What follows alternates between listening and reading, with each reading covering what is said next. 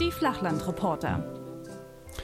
Hallo und herzlich willkommen. Wir leben noch. Man hat kaum noch zu hoffen gewagt, dass man diese beiden Stimmen noch mal gehören, hören würde, die zum einen äh, einem jungen Mann gehören, die, der in Schwerin wohnt. Wir begrüßen den Tom. Hi. Das bin ich. Guten Abend. Ja. Also für, für die, die jetzt äh, live zuhören, guten Abend. Für alle anderen, hallo. Hallo.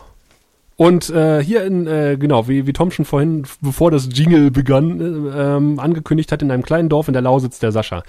Guten Tag. Ja, Sascha, wie schön. Mensch, wir beide. Es stand ja außer Frage, dass wir uns äh, bald wieder zusammensetzen. Äh, allerdings haben wir ja so einen unregelmäßigen Rhythmus, dass unsere Hörerinnen, unsere Hörer überhaupt keine Ahnung haben, wann wir denn kommen und so wird's immer eine Überraschungsnummer. wir hatten uns eigentlich für vergangenen Dienstag verabredet, allerdings kam mir ein kleines Malheur dazwischen, sodass ich kurzfristig absagen musste.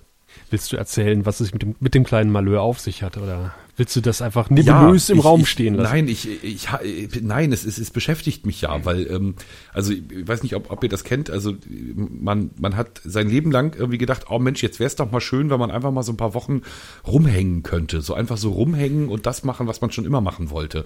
All die Texte aufschreiben, deren Ideen sich in Notizbüchern finden, endlich mal richtig Videoschnitt lernen, äh, das neue Final Cut beherrschen, na also äh, Quatsch hier nicht für Final Cut, das neue ähm, äh, Logic beherrschen, hier das Audioschnittprogramm und alles mal üben und, und dann macht man Reportagen und dann ruft man Leute an und so.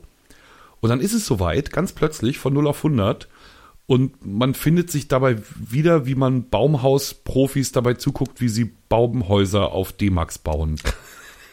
Das und das ist bei machen. mir zurzeit der Geisteszustand, in dem du mich erlebst. Ähm, ich habe also ein bisschen viel Leuten zugeguckt, die Baumhäuser bauen, irgendwas grillen oder aber Motorrad fahren. Ähm, ich bin nämlich seit dem vergangenen Montag ähm, in eine Ruheposition gefesselt, weil mein Fuß gebrochen ist. Wie, wie ist das eigentlich passiert? Also, wenn du das sagen möchtest. Also, Äh, ein, ein wie, wie unsere Betriebsärztin sagt, lupenreiner oh, Wegeunfall. ja, das ist immer gut. Ähm, ich bin also zu meinem Motorrad gegangen, um einen Abendtermin wahrzunehmen. Ähm, und auf dem Weg dahin bin ich böse ausgerutscht. Mein äh, Knöchel hat sich verdreht. Also andersrum, ich habe mich eigentlich hochprofessionell, ich muss es mal betonen, ja, hochprofessionell abgefangen. Ich bin also nicht auf die Fräse gefallen, mein Gesicht ist heil geblieben, meine Arme, meine Hände, also es hätte so viel kaputt gehen können, weil ich auch in, in ungünstiger Umgebung äh, gestürzt bin. Aber nein, ich habe mich professionell abgefangen und das Einzige, was eben kaputt gegangen ist, ist mein Schienenbein. Da ist eben ein Stück abgebrochen unten und jetzt habe ich hier Gips und häng rum und guck, wie gesagt, wie gesagt, Leuten zu, die ein aufregendes Leben leben und äh, habe genau das Gegenteil Deine Würde hat ein bisschen gelitten. das ist das Allerschlimmste dabei. Du sitzt ja auch in so merkwürdigen Klamotten, ne? Denn es passen ja auch kaum Hosen über. Also du ziehst ja keinen Oh keinen, ja, keinen ja, Anzug an, wenn du jetzt hier zu Hause sitzt. Sprich, wenn dich jemand besuchen will, dann sollte er das auch rechtzeitig ankündigen, weil du musst ja auch irgendwie mal eine Dusche aufsuchen. Das ist ja auch nicht so einfach mit so einem Ding. Also man ist äh, furchtbar gehandicapt und ich fühle mich, wie gesagt, auch äh, tatsächlich ein, ein wenig entwürdigt und habe insofern noch sehr viel Mühe, diese Opferrolle anzunehmen hier, diese, Ne, wir, wir kommen mal und trinken mit dir einen. Hahaha, wird bestimmt schön. Bist ja krank. Hahaha. Ähm, nee, mag, ne, also ist, äh, ja, ist wie es ist. Okay. Ja, in, in Momenten ja wie diesen eh- bin ich dann froh, dass wir, dass wir was über Mumble heute aufnehmen und nicht von Angesicht zu Angesicht. Weil es keinen Geruchspodcast gibt, sozusagen. Nein, ich war heute Morgen beim Arzt und deswegen musste ich natürlich vorher duschen. Also es ist alles in Ordnung. Okay. Sascha, selbst wenn du hier sitzen würdest, es wäre alles in Ordnung. Ach ja. Und selbst wohl auf. Ja, selbst wohl auf, alles wunderbar, ähm, alles Paletti sozusagen. Kein Wegeunfall. Aber ist das denn ein gutes Zeichen, wenn ein freier Mitarbeiter einen Tag lang Zeit hatte, das Audio-Setting einzurichten für einen Ach, Privatpodcast? da ich ja äh, morgen wieder genug zu tun habe, ähm, ja, durchaus. Äh, ist das eine, und am Wochenende Dienst geschoben habe, ist das eine ganz angenehme Abwechslung gewesen, mal einen Tag frei zu haben. Also frei in Anführungszeichen, ich war heute schon im Sender zu einer ähm, Redaktionssitzung Ja, und bin danach aber dann relativ Typisch. schnell wieder entschwunden. Das ist genau, das ist das Frei der freien Mitarbeiter. Ne? Ich war mal eben im Sender und habe Redaktionssitzung. Ich habe dann, also ich habe da noch vier, fünf Stunden gearbeitet, aber es war, ich hatte ja heute frei. Also es war ja, ne? Kenn ich. Aber wir hatten ja ursprünglich auch mal vorgehabt, also ich habe vorhin nämlich mal geguckt oder, oder gestern mal geguckt, wir haben die letzte Sendung tatsächlich vor einem Monat aufgenommen. Ähm, das tut uns wirklich leid, also mir auf jeden Fall und dir wahrscheinlich auch. Äh, und das wollen wir echt nicht mehr einreißen lassen. Also wir, wir versuchen das Ganze jetzt mal so ein bisschen regelmäßiger wieder hinzukriegen. Und ähm, mir schwebt tatsächlich äh, ein, ein zweiwöchiger Turnus vor und der Dienstag hat sich eigentlich ganz gut eingependelt bei mir. Ich weiß nicht, wie es bei dir aussieht. Naja, es beginnt ja jetzt wieder die Zeit der Parlamente. Mhm. Ne? Also die hier und da äh, tagen. Die tagen meistens Mittwochs bei uns.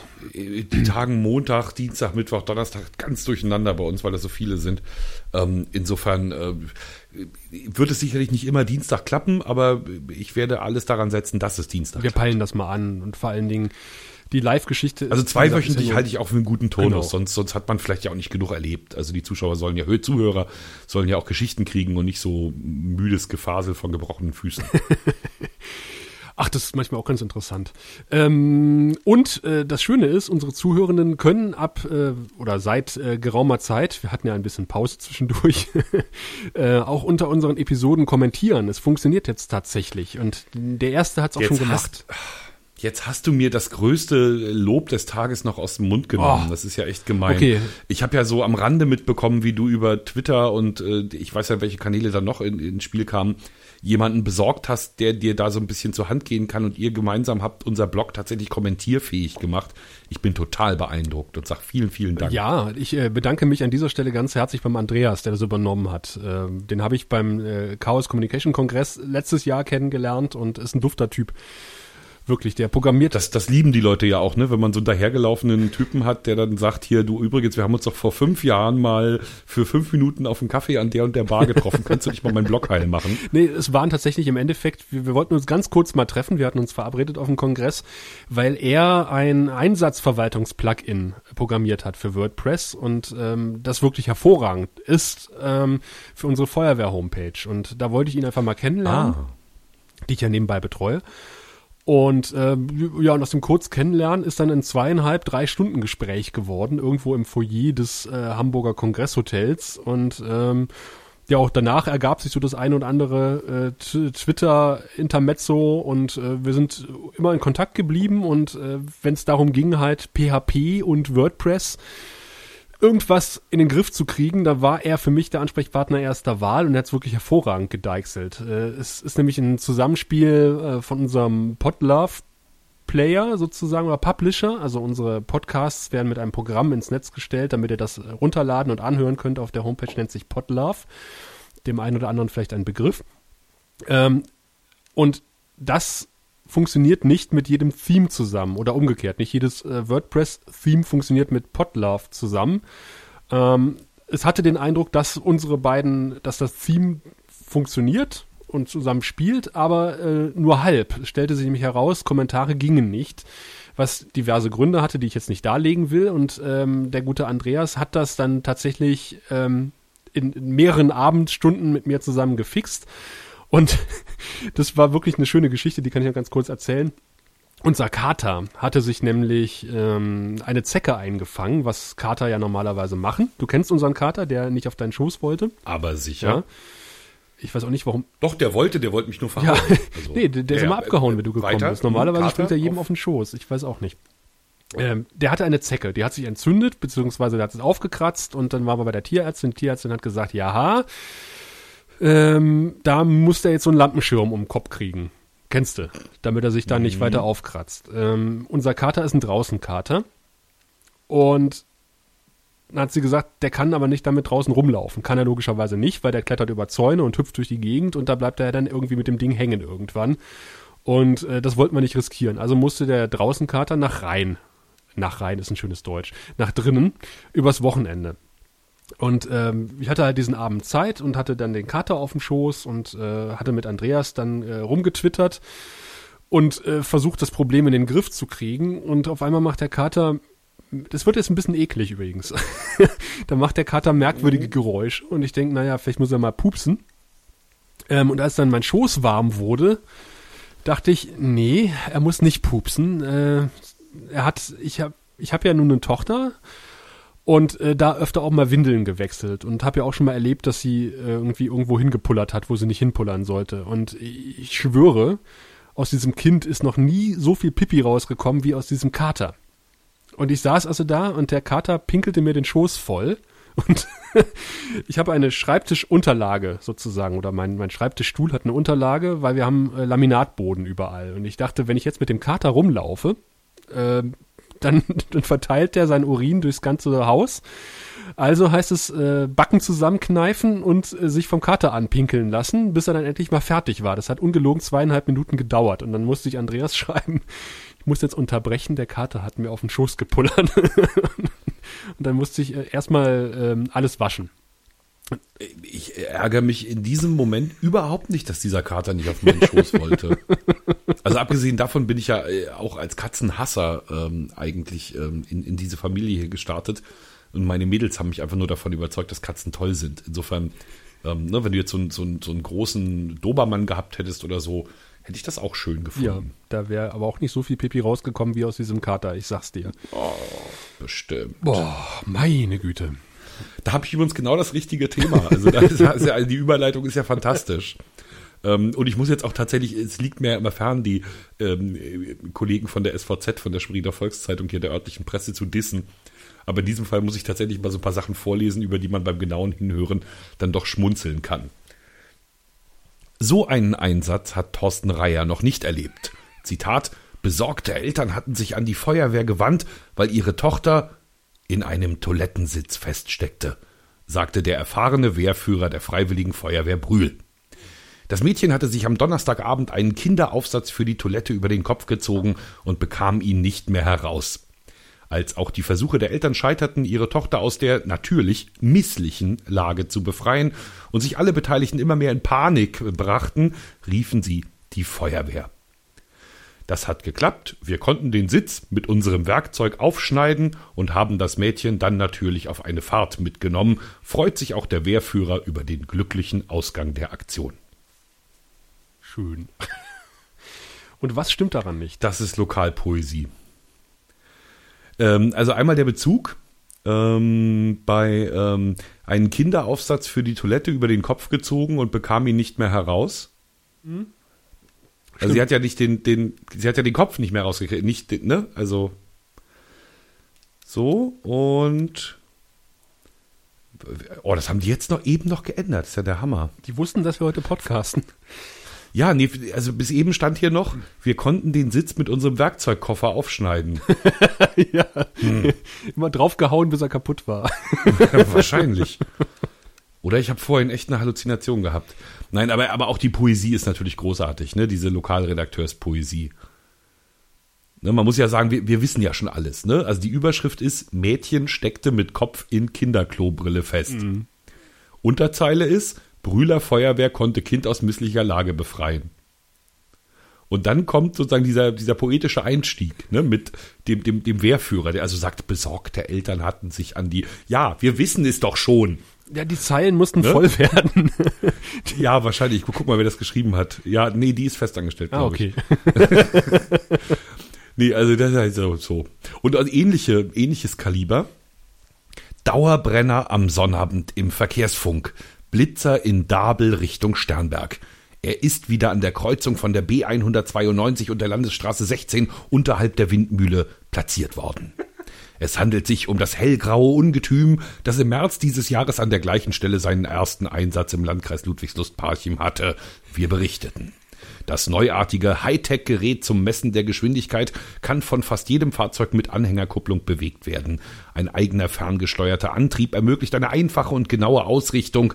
Am Messstandort lässt sich der Trailer vollständig auf den Boden absenken, sodass er wie ein klobiges Ungetüm wirkt. Der Vorteil, Unbefugte bekommen ihn kaum bewegt.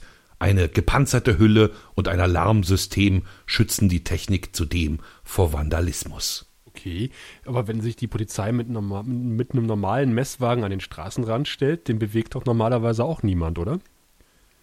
Ja, aber da steht ja die Polizei oder die jeweilige Ordnungsbehörde dabei. Ach so, die, die laden In diesem das Fall Ding ist es ab. so, dass die tatsächlich ah. genau, genau, die machen sozusagen aus einem mobilen Blitzer einen stationären. Ein, ein graues Ungetüm machen. Genau, der ist halt furchtbar schwer, sieht aus wie ein Anhänger. Also wenn du vorbeifährst, denkst du erstmal nicht, ne, da so.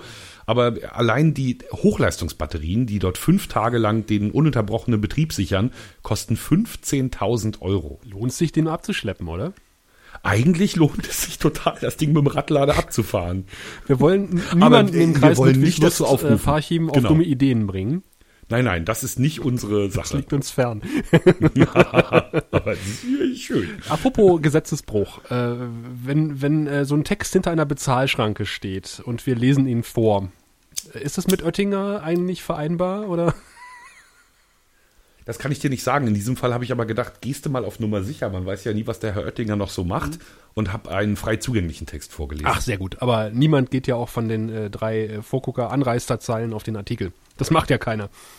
Herr Oettinger sowieso nicht. Naja, die Sache ist ja auch die, also ne, bestimmte Dinge sind ja, also auch hier ist die Geschichte ja erzählt. Ne? Ja.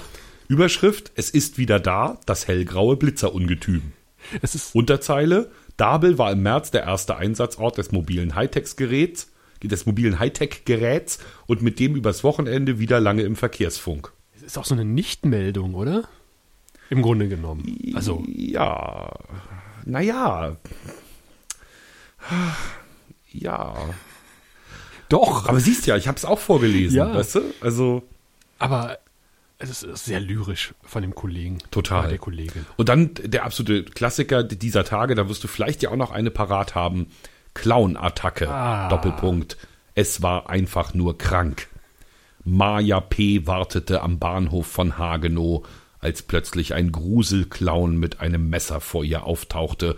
Mit Pfefferspray gelang es ihr, den Maskierten abzuwehren, doch der Schock sitzt tief. Warum haben sie dem Gruselclown 25 Mal ins Gesicht gehauen? Ich konnte nicht Ja, aufhören. es hat so schön gehupt. hat so schön gehupt. Das war auch mein absoluter Liebling zu dem Thema. Ach, sehr schön. Nee, wir hatten tatsächlich, äh, bis auf einen Fall, ähm, haben, sind die in den Süden bisher noch nicht vorgedrungen des Landes, die Oh, Gruselclowns. Also zumindest nicht, dass man es mitbekommen hätte. Da bin ich aber Der überrascht. einzige Fall, den wir hier aus der Region hatten, war ein Fake. Also da war die ganze Sache ein Fake oder äh, Ja, da war der der. Clown war gar kein echter Clown. Nee, das war, das war ein Pantomime, das war kein Clown.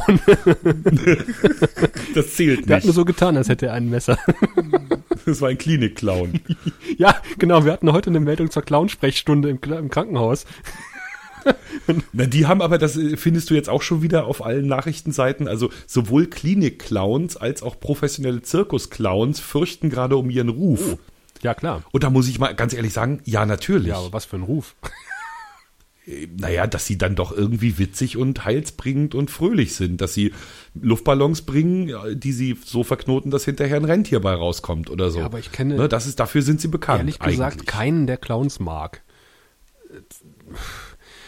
Eher äh, im Gegenteil, dass Leute wirklich Angst vor Clowns haben. Ich meine, das ist ja auch so abgedroschen mittlerweile. Der traurige Clown und der Gruselclown und äh. Ach, naja. Ja, also bei mir, bei mir gehören Clowns auch so fest in die Pubertät, weil ich weiß nicht, wie es dir ging, aber so die ersten Liebsten, äh, die ich zu Hause besuchen konnten, konnte, hatten durchaus mal so einen, so, so einen lachenden und weinenden Harlekin an der Wand. War ganz toll in Ende der 80er. Nee, das kenne ich nicht. Ja, im Westen Das muss so ein offenbar Ostding nicht, sein. ja. Weißt du, so eine Halbmaske, ne? Also halb links hier heult der Clown, rechts lacht er. Der Harlekin. Sogar eure Poster sind verkopft. das ist unglaublich. Nicht nur eure Musik. Ja, ich meine, Brecht war unser. Also, Ach ja, ja, ähm, wir, ich habe nur eine tierische Meldung, ähm, die ich mal ganz kurz wieder ran äh, suchen muss, nämlich im Finsterwalder Tierpark äh, unter dem Motto, unter der Überschrift Der Hirsch hat mich plötzlich angegriffen. Es sollte ein schöner Ausflug in den Tierpark werden, aber im Dammwildgehege wird Heiko Modrow aus Massen plötzlich von einem Hirsch angegriffen.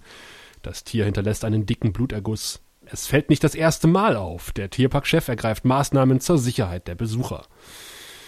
Heike Modrow schildert, ich war kaum zwei Schritte hinter der zweiten Tür, da kam der Hirsch von hinten angerannt und blieb vor mir stehen. Ich habe ihn an meiner Hand schnuppern lassen und plötzlich hat er mich angegriffen. Zum Glück nicht die Kinder. Am Ellbogen von Heike Modrow bildet sich übers Wochenende ein dicker blauer Bluterguss. Am Montag geht sie sicherheitshalber zum Arzt und noch einmal in den Tierpark, um dem Leiter die Verletzung zu zeigen. Weil ein Mitarbeiter nach dem Vorfall davon sprach, dass dieser Hirsch schon öfter auffällig wurde, denkt Heike Modrow an die vielen Kinder im Tierpark und will wissen, was unternommen wird. Der frisst die auf. Ja, und sowohl dem Tierparkchef als auch der Stadtverwaltung ist der Zwischenfall sehr unangenehm. Der Hirsch sei inzwischen das Geweih, dem, dem Hirsch sei inzwischen das Gesei, Geweih abgesägt worden. Zitat. Man habe eine Aussprache geführt. Ja, ohne Schmerzen für das Tier, das sei totes Gewebe, versicherte die Pressesprecherin. Die Stangen wurden außerdem geschlaucht. Das heißt, mit Plastikschläuchen überzogen wegen der Verletzungsgefahr. Der Hirsch Oh, ist jetzt in einem Vorgehege isoliert, kommt mit Besuchern nicht mehr in Berührung. Nur nachts darf er noch zu seinen Artgenossen. Und da ist ein Foto dabei. Und dieser Hirsch hat tatsächlich noch die Stummel von dem Geweih und dann so zwei ja, äh, Gartenschläuche, so 40 Zentimeter obendrauf. Drauf Die zwei. Antennen, das sieht so total albern Oh, aus. ist das würdelos. Ist das würdelos. Ja. Zum Glück hat er sich nicht den Das Fuß ist ja gebrochen. schlimmer als gebrochener Fuß. Stell dir vor, ich müsste den ganzen Tag mit so Gartenschläuchen auf dem Kopf rumrennen. Oh, furchtbar. Die UFOs sind da, die Aliens. In Schwerin gelandet. Äh, Wo sonst? Apropos, wo sonst? Sache nochmal, Mhm. ähm, ich bin jetzt hier auf Xenim Streaming Network Jawohl. und sehe laufende Folgen, hier Flachlandreporter, das sind wir. Das sind wir. und wie komme ich jetzt zum Chat? Uh, das, äh, äh, das Fenster habe ich schon wieder weggeklickt. Ich muss noch mal ganz kurz. Hier steht ja nirgendwo Chat. Ah, hier steht Chat. Jetzt habe ich Chat gefunden. Gut. Der Marcello, unser Wald-Ü-Techniker, ist auch drin. Ja, dann sage ich doch gleich mal Hallo. Ich bin kein Roboter, da muss ich echt ein Häkchen machen. Ja, ja, du bist kein ja Roboter. lustig. Marcello hat sich ja auch über die ähm, äh, an, archaisch anmutende ähm, Chat-Infrastruktur beschwert schon. Es hat wirklich, ich habe es ja vorhin schon im Vorgespräch gesagt, den Charme von 1996, dieses ICQ, äh, nicht ICQ, Oh ja, IRQ. unglaublich. Und da unten tippe ich rein. Das ist ja, ja, ja, das, oh ja. Aber immerhin, Ich, ich, das muss, weiß ich gar nicht, wann das war, 1990. Ähm, ich äh, suchte einen, jo einen Studentenjob und fand einen bei der zweiten Hand. Aber vorher hatte den irgendwie eine Freundin von mir und die hatte mich dann mal mitgenommen. Und da konnte ich mir dann mal angucken, wie ICQ funktioniert. Das war, äh, an sowas, ja, ja, sowas fühle ich mich jetzt auch IRQ, erinnert. genau, das ist ja, ist ja im Grunde genommen IRQ. Das habe ich während meines Studiums äh, Anno 97 gemacht. Und genauso sinnlose Sachen schreibe ich auch gerade. Ja, ja. Marcello schreibt Grüße, das ist sinnvoll, weil, ne, Grüße, ich bin da. Was schreibe ich? Grüße zurück. Ja. Das Schöne Ah, ist, du, kommunikativ du könntest- machen wir da eher mal noch einen Kurs oder du so. könntest äh, auf Sachen antworten, die er schreibt, die aber die Hörenden später nicht mehr nachvollziehen können. Ach so, weil der natürlich auch nicht gespeichert Ja, wird. richtig. Nee, dann äh, verlassen wir doch sozusagen mal wieder die Chat-Ebene und gehen auf die Sachebene. Ja, ich gucke aber nebenbei noch ein bisschen auf die Chat-Ebene, weil wenn äh, Marcello hat immer ein wachsames Auge auf unseren Pegel sozusagen. Ja, genau, das ist ja aber auch eine Aufgabe, die, die, die, die musst du ja leider, also da kann ich dich ja jetzt nicht nur, nur teilweise unterstützen. Und er hat ähm, auch äh, schon vorgeschlagen, sich mal hier hinzusetzen und quasi die Technik zu übernehmen, während wir aufnehmen. Ich, ich fürchte aber, er wird sich auch nicht nehmen lassen, hin und wieder was äh, dazwischen, einen, einen unqualifizierten Kommentar dazwischen zu lassen. Na, das finde ich ja wieder großartig. Also, ne, wenn unser starker Arm es will, ist selbst der Moderator Ja, still. richtig. das ähm, sagen ja unsere Techniker immer.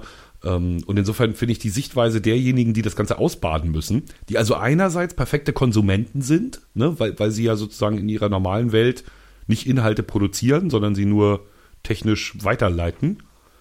Ähm, aber andererseits ja doch so eine gewisse Innensicht auf unseren Job haben.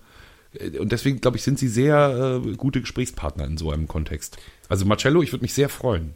Oh, du bist hiermit offiziell eingeladen, hast du gehört. Das kann ich mir morgen wieder am Sender anhören. Mit Matsch, Der beste Bahnhof steht übrigens in Stralsund. der beste Bahnhof. Ja, ist wieder mal so eine typische Ja, Meldung, habe ich gelesen, habe ich gelesen. Wir sind leider nicht dabei Genau, wo man eben erstmal reinschreibt, hier, beste Bahnhof steht in Stralsund und dann sind alle der Meinung, der beste Bahnhof steht in Stralsund, aber es ist natürlich nur der beste Bahnhof aus Sicht der Allianz pro Schiene. Mhm. Aber immerhin.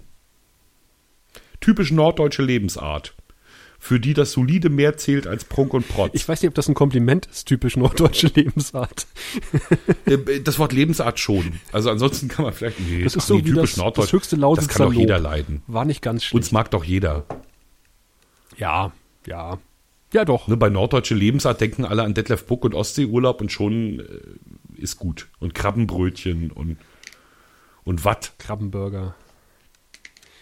Mit dem Marcello war ich dem Netz unterwegs, äh, ist auch schon eine Weile her, ähm, auf die weite Reise nach Herzberg, äh, was nicht einfach war, weil nämlich nebenbei eine Umleitung war, weil der Weg nach Herzberg, der ohnehin schon relativ lange dauert, äh, noch etwas beschwerlicher wurde. Dadurch, dass die Bundesstraße gesperrt war und es eine nur 40 Kilometer lange Umleitung gab. Ähm, aber wir kamen trotzdem noch rechtzeitig an, nämlich zum Astro-Treff, zum Herzberger Teleskop-Treffen. Ähm, und das war. Das war kein Fernsehbeitrag, vermute ich es mal. Es war kein Fernsehbeitrag. Wir sind mit dem Radio-Ü-Wagen da gewesen. Das Fernsehen war einen Tag später dann da und hat das Wetter dort gemacht. Ähm, weil natürlich, wenn man den Himmel beobachten will, braucht man gutes Wetter und äh, keine Wolken. Und als wir da waren, war es quasi diesig, Nieselregen und grau. Und ähm, man hat alles gesehen, aber keinen kein Sternenhimmel. Und ähm, die haben Kollegen haben aber erzählt, der, der, die Nacht davor war wohl sehr schön und sehr sternklar und äh, da konnte man einiges beobachten. Und meine Güte sind das Freaks. Echt Wahnsinn. Also was die für eine Technik da auffahren um äh, irgendwelche Sachen zu beobachten. Und da ist ja wie beim äh, Motor, Hubraum alles ist, ist bei denen Spiegeldurchmesser alles. Und Mhm. äh, der eine hat, der da in der Gegend wohnt, tatsächlich eine Zeit lang Europas größtes äh, Hobby-Astronomen-Teleskop gehabt. Und äh, das war echt spannend. Ich durfte mir auch mal die Technik angucken und da waren auch zwei Typen dann aus Berlin ähm, die, äh, bei denen ich dann ins Zelt durfte, weil es gibt ähm, tatsächlich für, äh, für Astronomen. Du durftest mit Typen in Ich durfte mit, mit Berliner Typen ins Zelt, ja. Mhm. Die haben mir dann ihr Rohr gezeigt und Das eskalierte schnell. ja. Die haben, benutzen übrigens alle Apple.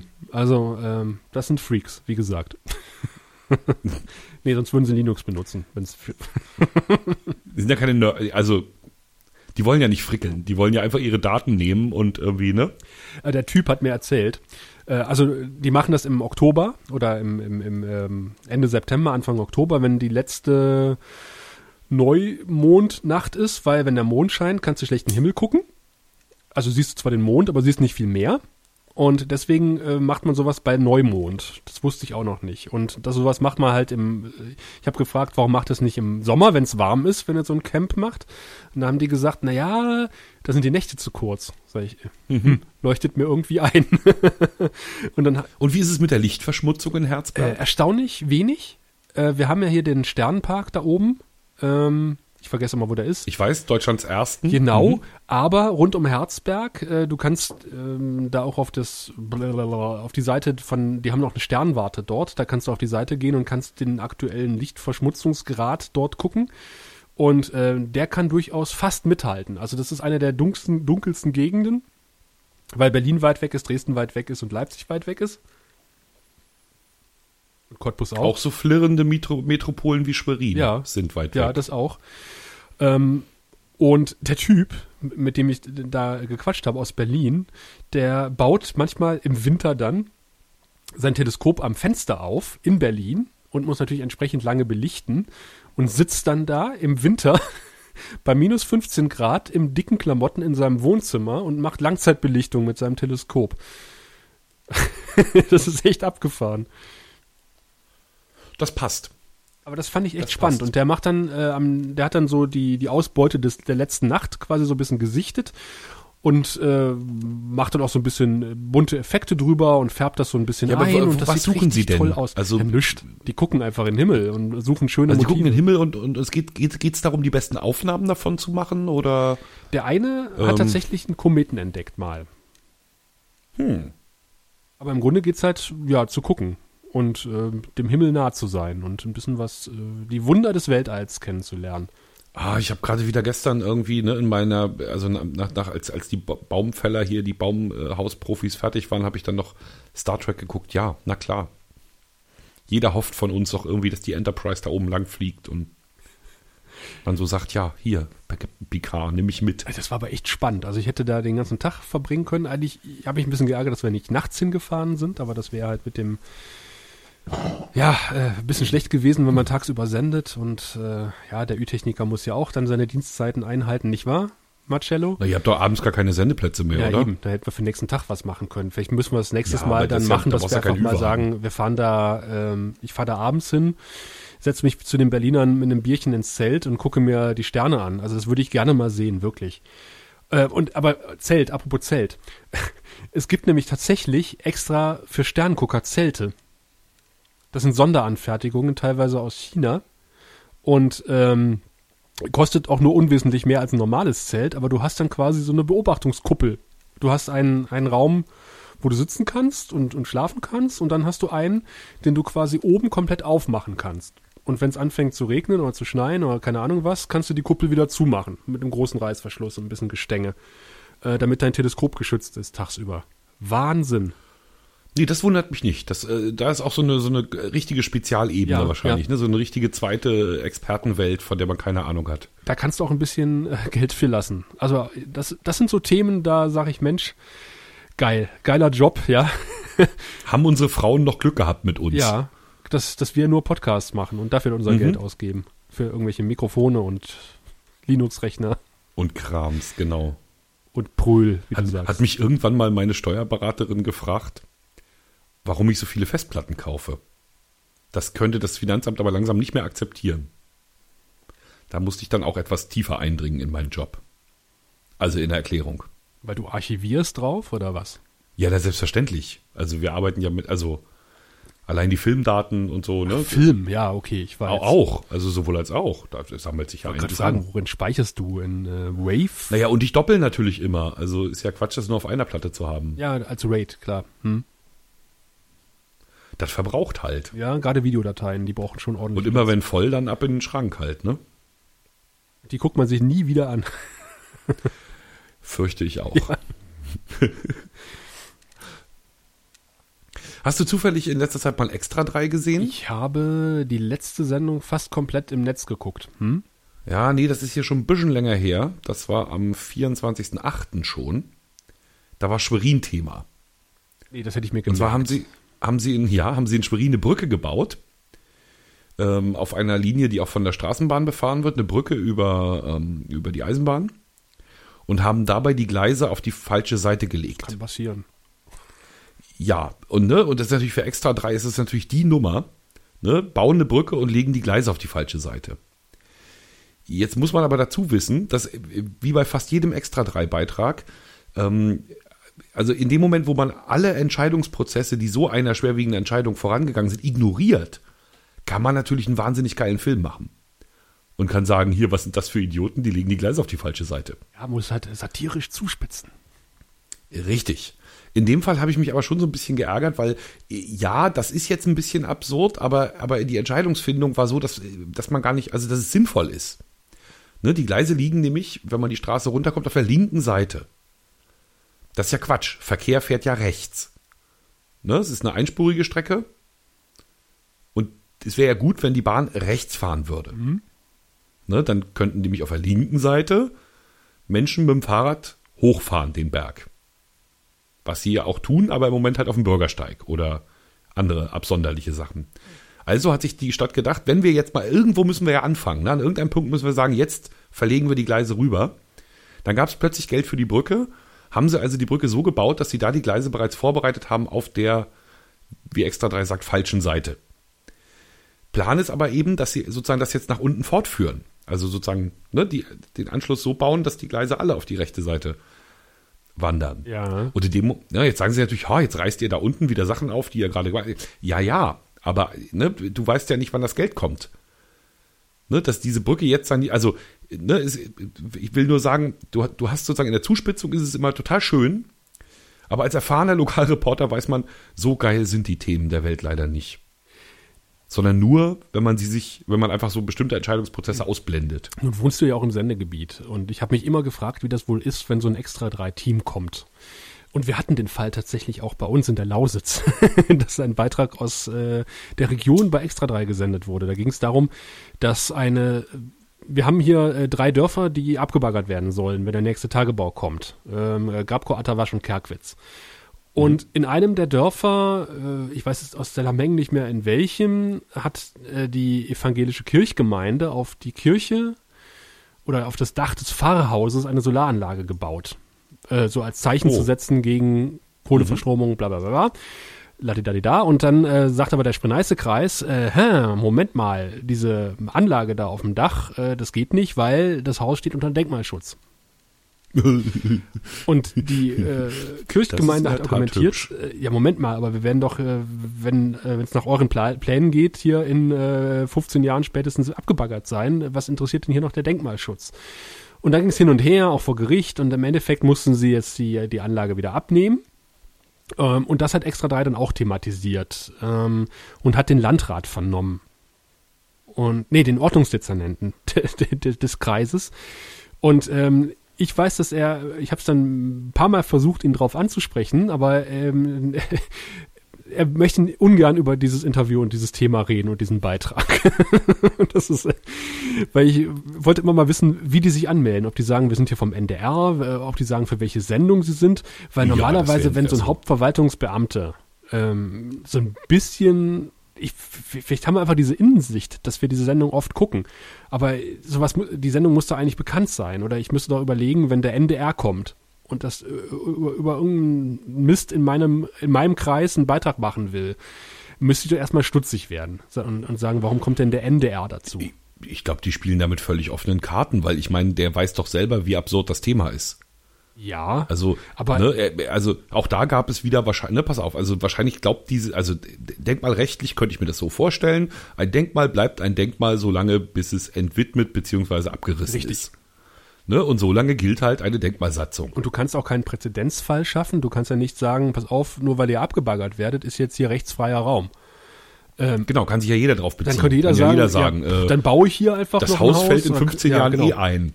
Dann kann ich auch schnell noch die, ähm, diesen, diesen Pferdestall hier als Anbau ranbauen, äh, ohne Baugenehmigung, weil dann ne, reiß ich Ist den ja in eh 15 schon. Jahren sowieso Mhm, ab. So. genau.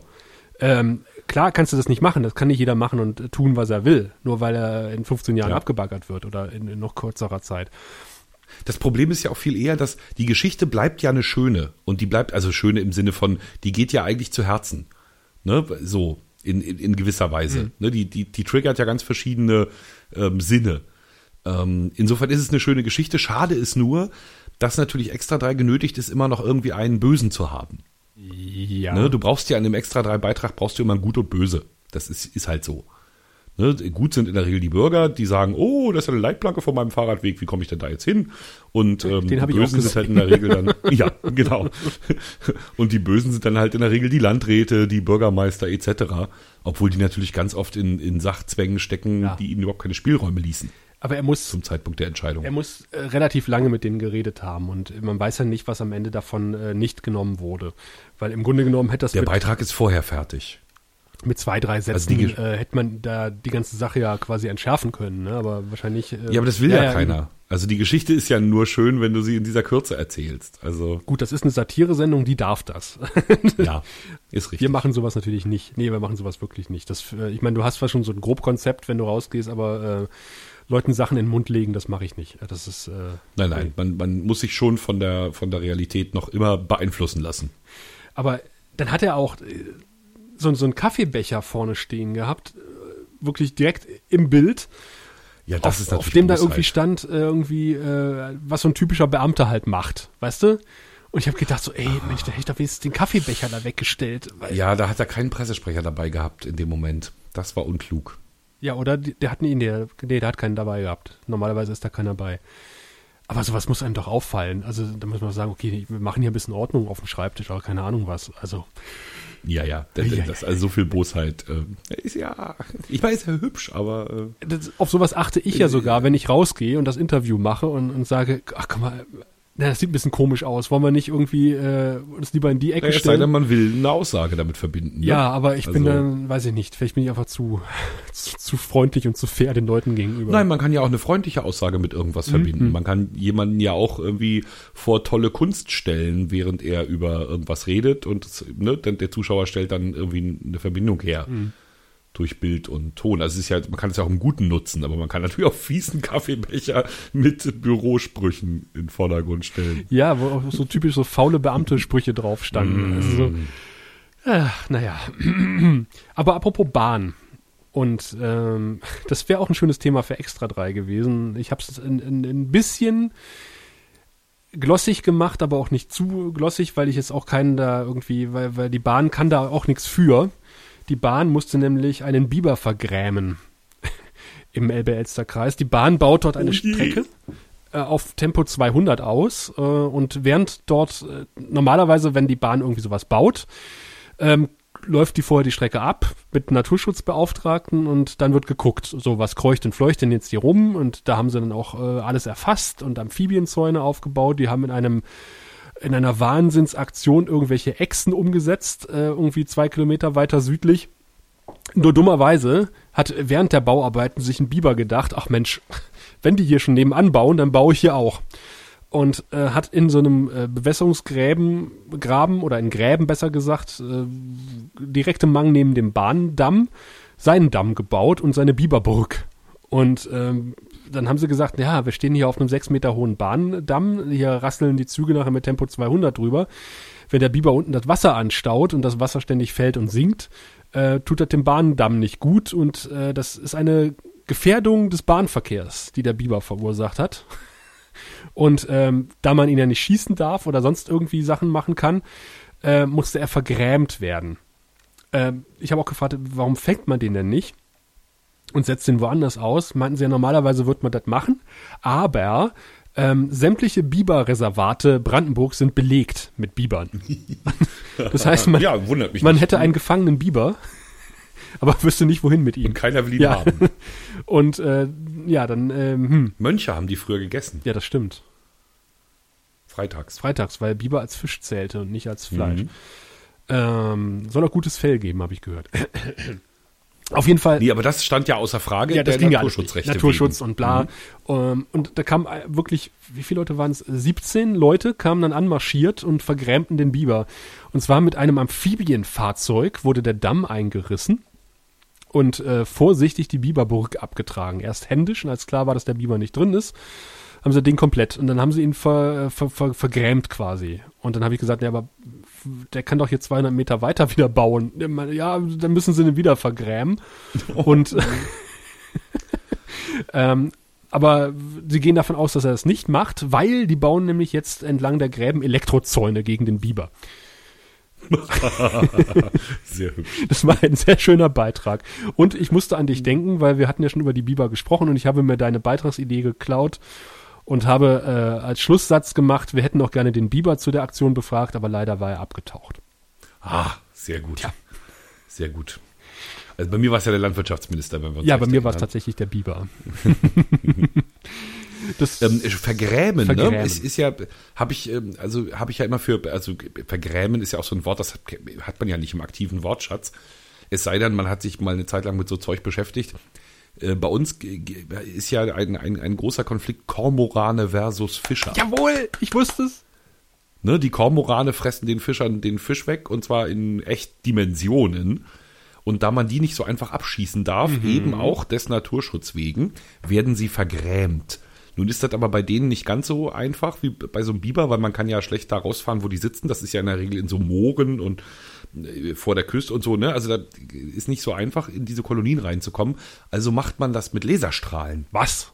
Mit grünen Laserstrahlen trifft aus Versehen die Piloten von Flugzeugen, die stürzen ab. Durch den Absturz sterben die Ja, Kormorane. die sind ja in Mecklenburg, hier fliegt ja keiner. Ah, ja, stimmt auch wieder. Ähm, nee, nee, man nimmt also so Lasergedöns und fuchtelt so lange vor den Viechern rum, bis sie sagen, das ist mir hier aber zu discomäßig, ich flieg weg. ich habe gelesen, dass die auch mit richtiger Munition schießen und ähm, Das über Krach lösen. das dann. über Krach lösen und äh, manchmal den dummerweise ein Kormoran in die Schrotmunition reinfliegt. ja, das passiert ja immer wieder. Auch die Wölfe, die Wölfe, die, die, die laufen dir ja quasi in die In Flinte. die Kugel laufen die die. springen dir ins Messer Ja, und schneiden sich dann die Köpfe ab. Richtig. Selbst. jetzt erst wieder. Verrückte Da Welt. ist ein Wolf angefahren worden und bei der Obduktion hat man festgestellt, dass äh, da auch eine Kugel drin steckte, noch zusätzlich. Oh. Oder dass der Jeepfahrer dem Wolf eine ganze Weile hinterhergefahren ist. Die, die springen einen direkt fürs Auto. Das ist unglaublich, diese Wölfe. Aber gut, dass du Kormorane erwähnst. Ähm, ich habe mir was Habt aufgeschrieben zum Kormoran. Ich hab, bin nämlich Was, ihr habt auch was mit Kormoranen? bei natürlich, wir haben, wir haben auch Teichwirtschaft hier unten. Ihr habt doch gar, ach so, Teichwirtschaft, Und ja. die märkischen klar. Bauern oder Teich, Teichwirte ähm, beklagen natürlich auch jedes Jahr aufs neue Verluste durch den Kormoran und dass man diesen scheiß Vogel nicht abschießen darf. Wegen diesem scheiß Naturschutz. Weißt du ja, ne? Also, Ja, ja, Ja. So sind sie, wie sie halt dann so sind. die Teichwirte. die Teichwirte. Ähm, ja, und Jetzt hat man aber festgestellt, ich habe ein Angelmagazin äh, von einem anderen Ü-Wagen-Techniker gelesen, als ich Ü-Wagen gefahren bin, auf dem Beifahrersitz und er, wir hörten Knorkator und Klingt total perfekt. Und äh, ich las nebenbei in seinem Angelmagazin und äh, fand da gleich einen Artikel über Kormorane und dachte, darüber musst du mit dem Tom reden. Äh, denn das Kormoran-Problem löst sich quasi momentan in Brandenburg fast von alleine. Die äh, größten, also wir hatten 2016 1445 Paare. Äh, Im Vergleich 2010 waren es noch 2515 Paare. Hm. Dem aufmerksamen Zuhörer wird nicht entgangen sein. Es geht zurück mit den Kormoranen in Brandenburg. Ähm, hat einen ganz einfachen Grund. Die größte Ist nicht mehr genug zu fressen da. das auch, genau. Und die größte Kormoran-Population befindet sich im Oderbruch, äh, Mhm. was so auch ein bisschen Sumpfland ist. Und da kommt jetzt der, kommt erstmal, das Oderbruch liegt ein bisschen trocken, weil wir sehr trockene Sommer hatten im letzten Jahr. Und äh, da kommt jetzt quasi die Natur ins Spiel, nämlich die Marder ähm, und andere die? Tier können jetzt äh, trockenen Fußes bis zu den Bäumen gehen, auf denen die ähm, Kormorane sitzen und da hochkrabbeln und die Eier auffuttern. Oder die Jungen oder was weiß ich was. Und äh, Ey, Mutter Natur ist so weise. da kommt jetzt auch der Biber ins Spiel. Der Biber nagt nämlich äh, mit Vergnügen gerade die Bäume an, auf denen die Kormorane brüten, weil die besonders trocken Dann sind. brechen die sich den Hals. Durch den Kot, dann fallen die Bäume um. Die Kormorane ähm, haben keine Nistmöglichkeiten mehr und verlassen Brandenburg. Und jetzt rate mal, wo sie hinfliegen. Na, zu uns. Mecklenburg-Vorpommern. ja. naja, aber auch wir werden doch noch ein paar Dachse, Waschbären etc. finden, die da so tätig werden. Ihr habt nämlich momentan 14.000 Brutpaare in Mecklenburg-Vorpommern, stand in der Ei, ei, Angelzeitschrift.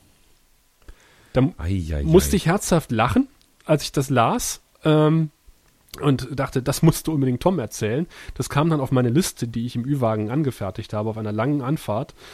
Und äh, dann kam deine SMS, dass wir nicht aufnehmen können. Ja, wie gesagt, es hat mir sehr leid getan, aber letzte Woche hatte ich dann auch noch Nee, irgendwie ja- Kloß im Kopf, weil ja hier äh, gegen den Schmerz ja irgendwie noch geschossen werden musste. Das war, wäre keine gute Idee gewesen. Ist ja in Ordnung. Ich war noch so paralysiert. Ähm, Aber das Nee, da, äh, also da ist noch einiges. äh, Apropos, ne? äh, Also äh, wolltest du auf der Kormoran-Schiene noch weiter oder kann ich hemmungslos nochmal Werbung machen für unser Angelmagazin? Mach mal Werbung fürs Angeln. Ah, Da haben wir uns auch mal drüber unterhalten, als du hier warst. Äh, Richtig, habe ich schon mal erzählt und habe ich auch, glaube ich, schon mal ähm, tatsächlich im Podcast erwähnt, weil es einfach schon des Namens wegen äh, unfassbar geil ist. Also wer sich nur entfernt fürs Angeln interessiert, findet die deutsche Angelshow, und man muss es so nennen, im NDR Fernsehen oder in den entsprechenden Mediatheken. Und sie heißt, das kann man sich merken, Route raus, der Spaß beginnt. Nachts auf RTL 2 in den 90ern. Genau, und wie ich weiß, haben sie jetzt gerade, also jetzt ist sozusagen die neue Staffel ist gerade raus, die ist gerade geschnitten und, und geht gerade über den Sender. Ähm, und ich weiß aber, dass sie jetzt schon wieder gedreht haben und das war natürlich auch dringend notwendig. Ich glaube, das haben die sich nur wegen der, wegen der Folge, äh, wegen des Folgenamens ähm, äh, ausgedacht. Und zwar wird es eine Folge geben, äh, Route raus, der Spaß beginnt am Po. Sind sie also extra an den Po gefahren und haben dort geangelt. Du bist weg. Ich bin, ich bin sprachlos. Das ist öffentlich-rechtliches Fernsehen übrigens. Ja. Und es ist herausragend. Also, Hein, also wie immer, ist eine Personality-Show. Ist wie mit unserem Podcast. Wenn du uns beide nicht hören willst, dann interessieren dich auch die Informationen nicht. Und so ist es auch mit dem Angelding. Also du musst fürs Angeln eine gewisse Begeisterung aufbringen und du musst Heinz Galling toll finden. Das ist der, der das macht. Und äh, dann geht das aber. Das, und ich, ich hoffe ja, dass der NDR dieser, dieser Sache so, ein, so eine Zukunft beschert wie Eisenbahnromantik. Weißt du, wo du noch 20 Jahre später gucken kannst und denkst, ja, So das war ist das. so Special Interest. So war das vor 20 Jahren. Wir haben ja auch schon, als wir, als die Aufnahme noch nicht lief, als wir bei uns im Carport saßen, habe ich ja auch schon gesagt, Eisenbahnromantik ist auch so ein Ding äh, wie vor 20 Jahren. Das ist unglaublich. Da soll jemand noch sagen, wir Sci-Fi-Leute wären Nerds, äh, weil dann wurden irgendwelche Figuren dargestellt äh, und da wurde gesagt, mit Hilfe dieser Spezialeinsatzkommandos der Feuerwehr lassen sich Giftgas-Szenarios realitätsgetreu abbilden. Und ich habe gedacht so, yay, prima. Und dann haben sie über irgendein Bahnhofmodell gesprochen und dass sogar die Papierkörbe originalgetreu nachgebaut worden wären. Und da habe ich gesagt, da soll doch irgendjemand sagen, Science-Fiction-Fans wären Freaks oder Nerds, weil ihr seid nicht besser, Jungs und Mädels. Also Ja, ja, ja, ja, ja, ja, aber du musst jetzt nicht ablenken, ne? Also, während diese Leute sich ja mit etwas beschäftigen, was sozusagen unsere Zivilisation entscheidend geprägt hat, nämlich Eisenbahn. die Eisenbahn, ähm, unterhaltet ihr euch über Science Fiction, also Sachen, die jemand anders sich ausgedacht hat, die nie Wirklichkeit waren, nie Wirklichkeit werden, die nie irgendeinen Einfluss haben werden, außer in eurem popkulturellen Mini-Universum. Insofern die wahren Nerds seid schon ihr. ach Mensch, zieh mich doch nicht runter. Ich zieh dich nicht runter, ich finde das ja großartig. Also, das ist ja ein, ein, ein wesentlicher Fortschritt der Zivilisation, dass wir nicht den ganzen Tag rumrennen und Feuer machen müssen oder, oder Tiere tothauen, sondern dass wir Leute haben in unserer Zivilisation, die sich sowas ausdenken und andere, die viel Zeit darauf verwenden, das zu rezipieren. Großartig. Und andere wiederum gehen irgendwelche Tupperdosen im Wald suchen und singen Lieder drüber. Ganz verrückte Leute. Also, das ist Ganz verrückte Leute. Gute Überleitung übrigens. Ja, als hätten wir es gelernt, oder? Ah, alter Profi. Das moderiert er so weg. Ist dann so ein Ausdruck, ne? Genau. Das ist, Das der, jeder muss, dem, dem musste nichts vorbereiten. Der moderiert das so Genau. weg. Immer wenn die Redakteure keinen Bock haben, eine Show vorzubereiten. Mö- Möchtest du den Ball denn gleich aufnehmen, den ich dir so schön auf den Elfmeterpunkt gelegt habe? Ja, der ein oder andere Hörer hat es vielleicht mitbekommen. ähm, äh, In einem zweiten Leben bin ich Sänger einer Musikkapelle, die übers Geocaching singt. Tupperdosen suchen im Wald hat Sascha es eben genannt und es ist nicht so falsch und über dasselbige haben wir uns ja auch kennengelernt. Erst, äh, sa- sagen wir, nasse, äh, versiffte Filmdosen im Wald suchen, in einer Leitplanke suchen. Genau, im, äh, also am, am, an der öffentlichen Toilette links. genau. Genau, Zwischen dort an der. Dachrinne. ja, was nicht drin steht, ne, sondern die Hundehaufen sind dann die Überraschung vor Ort. Ja. Ähm, nicht am Boden ist dann gerne genommen. Ähm, und darüber kann man aber auch, das hat sehr viele schöne Seiten, dieses, ähm, dieses Hobby Geocaching und wir singen darüber. Und manchmal werden wir eingeladen zu Treffen von Geocachern und dürfen dort singen. Und so äh, war es just äh, ähm, im Oktober, nee, Ende, Ende September, da waren wir nämlich in Berchtesgaden. Klingt weit, ist es auch. Irgendwo in Bayern und es gibt Salz da. da hat, darauf hatten wir uns geeinigt, letzte Sendung. Richtig, es ist wahnsinnig weit weg und es ist so wunder, wunderschön. Es ist so zum Niederknien. Also du musst dir vorstellen, wir sind ähm, die Nacht durchgefahren von, von Mittwoch auf Donnerstag, sind dann Donnerstag früh in Berchtesgaden angekommen in einer, und da sind wir eigentlich schon wieder beim Thema vorher, bei einer Modelleisenbahnlandschaft. Ne, das ist also, das ist als, als, als hätten die das da alles so extra in Miniatur gebaut und dann aufgepustet. Das ist unglaublich. Das ist von so einer, von so einer satten Schönheit, das alles dort. Erst recht, wenn natürlich dann das Wetter noch ist. Und es war, es war ein traumhaftes Wetter. Ähm, also irre. Wir hatten dann auch noch, das ist quasi völlig absurd, ähm, die Pension, in der wir gewohnt haben, die hatten wir für uns, das war schon mal schön. Also nur die Band und unsere Entourage. Ich wollte dieses Wort schon immer mal sagen in Zusammenhang mit Band. Unsere Entourage. Ähm, Also Haben wir also die, äh, die, die luxuriösen Doppelzimmer mit den Wasserbetten, die Techniker, die, die Klappbetten, die Feldbetten, Doppelstock. nee, die Techniker, die waren draußen. Ah, draußen also- natürlich, klar.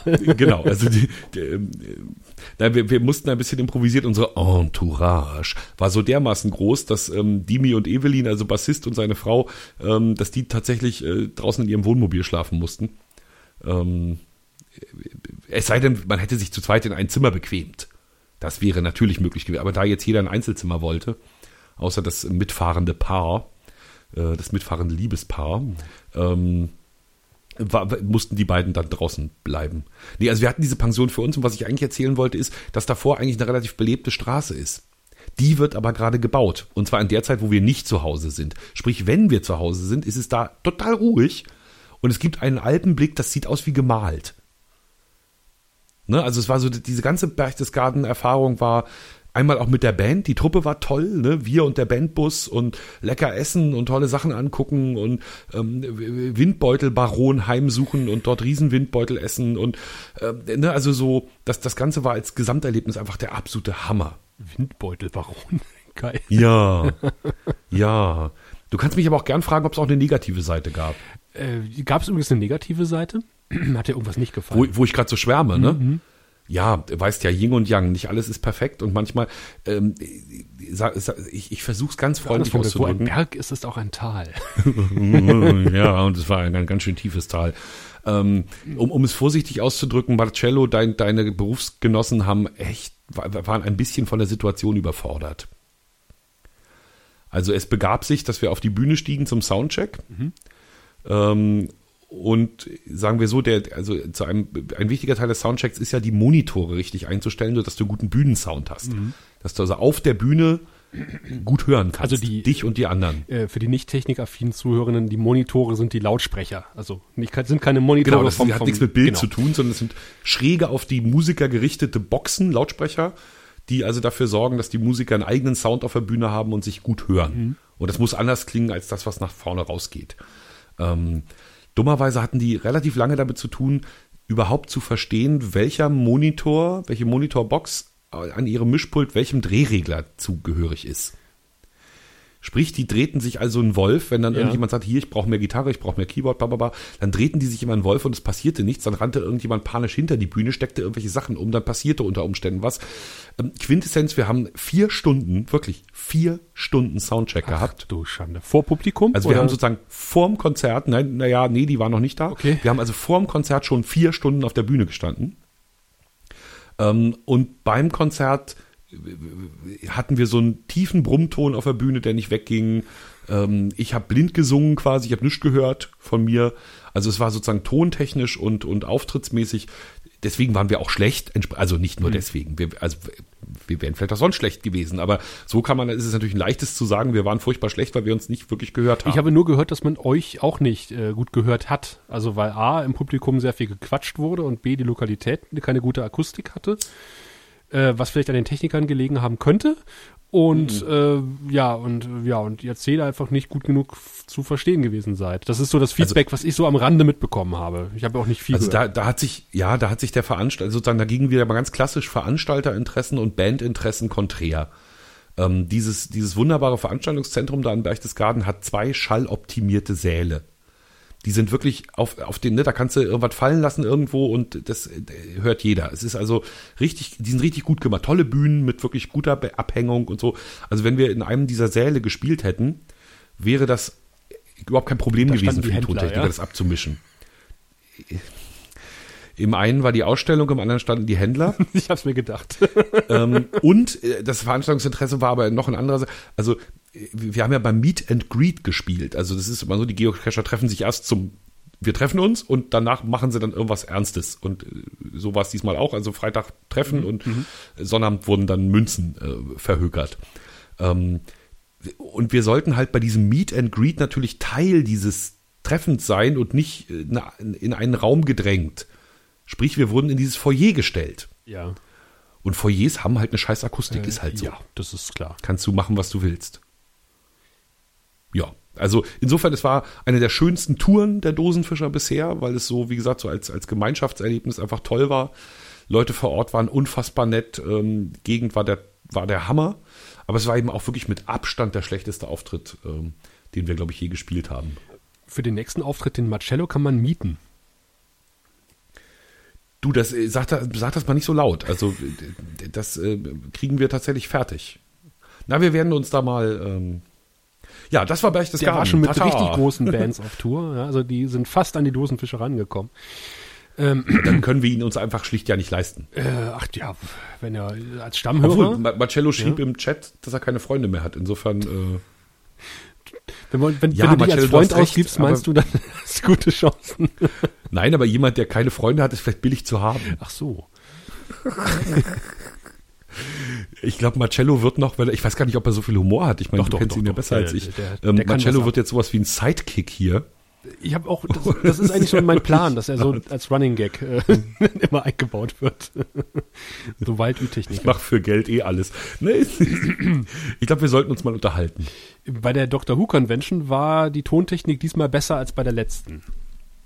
Um da den Bogen äh, zu spannen. Da war ich ja sehr, sehr baff. Allerdings, also im Moment, ich muss ja ganz kurz Marcello antworten. Äh, so, äh, kurz. ähm, da war ich ja sehr baff äh, gesehen zu haben. Ich glaube, das war der Podcast Der Graue Rat, ne? Genau. Ähm, da hast du so eine Straßenausgabe gemacht, ja. weil du ein Hörertreffen veranstaltet hast. Genau. Und dann habe ich beim Lesen festgestellt, es war gar nicht das, sondern du warst eigentlich in der Stadt wegen einer Doctor Who Convention. Ja, genau. Die war. Erzähl davon. Du, willst du beim nächsten Mal mit dabei sein? Die, es wird eine Timelash 3 geben. ja, kann ich nicht versprechen, weil das ist ja auch von vielen Faktoren abhängig, aber ich finde es schon sehr großartig. Äh, die sind auch großartig. Das sind also drei Doctor Who-Fans, die das Ganze letztes Jahr nach Deutschland geholt haben. Die erste deutsche Doctor Who Convention, überhaupt reine Doctor Who Convention. Und ähm, letztes Jahr war das noch, oder das im vorletzten Jahr eigentlich ein bisschen das Vorgeplänke losgegangen. Damals noch mit Crowdfunding und so, weil sie nicht wussten, läuft sowas überhaupt, äh, funktioniert das, eine Doctor Who Convention. Und die erste Doctor Who Convention war traumhaft. Ähm, die zweite auch. Ähm, die war aber schon deutlich professioneller, man hat es so angemerkt. Aber das ist halt äh, ähm, eine sehr kleine Con, ähm, aber auch nicht so klein. Also es sind schon ein paar hundert Leute, die sich da treffen. Aber es ist halt alles sehr familiär und das ist ein sehr, sehr, sehr angenehmes Flair. Ähm, geht über zwei Tage. Ich bin dann vier Tage da gewesen, also weil Kassel ist ein klein bisschen Anreise. Ähm, also bin ich am Freitag schon hin und am Montag erst zurück, weil ich auch sehr viele Leute dort äh, getroffen habe, die ich so normalerweise nur per Facebook kenne und haben uns dort verabredet, also wir jeden Abend essen gegangen, wenn wir dann ein Restaurant gefunden haben, weil Kassel hat nicht nur auch schöne Hügel und viele, viele Treppen, sondern auch ein nicht vorhandenes Nachtleben. Das heißt, du fällst da aus diesem ähm, ähm, Raum hinaus oder aus diesem Bahnhof hinaus, das ist direkt am Hauptbahnhof, der ein Kopfbahnhof ist und nicht der eigentliche Fernbahnhof. Kassel halt. Ähm, ja, das andere ist ja Kassel-Wilhelmshöhe. Genau, ne? genau. Und da läufst du quasi erstmal und suchst eine Lokalität, die noch offen hat ähm, und die dich aufnimmt weil wir sind ja meistens dann zu mindestens sechs Leuten und ja, das ist wirklich nicht einfach, um die Zeit abends was in Kassel zu finden. Wir sind in mehrere Lokalitäten reingefallen, für 20 Minuten wurden dann rauskomplimentiert, weil sie geschlossen haben. Das Schärfste war noch, dass wir ein Bier bestellt haben und der Kellner erstmal in den Woolworth nebenan gegangen ist und äh, dort Bier gekauft hat. Nein. Um uns dann eins zu kredenzen zum dreifachen Preis. Also das ist, das ist Kassel, das ist unglaublich. Aber wir haben uns dann nur noch lustig gemacht. Aber es war halt wirklich schwer, abends in Kassel was zu essen zu kriegen. Und erst recht Kasseler. nee, also, äh, und Sonntagabend war alles zu. Da machen die Restaurants abends zu. Und da sind wir in eine äh, Pizzeria hineingegangen. Und äh, da war ein relativ großer Tisch. Wir waren zu elf Leuten. Und da saßen zwei an diesem Tisch und wir sagten so, ah ja, können wir, euch zu, können wir uns zu euch setzen, wir, wir finden sonst nichts mehr. Und die so, ja, kein Problem, äh, passt ja gerade noch. Und dann kam die Kellnerin tatsächlich und hat den beiden gesagt, die sollen sich gefälligst woanders hinsetzen, weil der große Tisch für große Gruppen sei.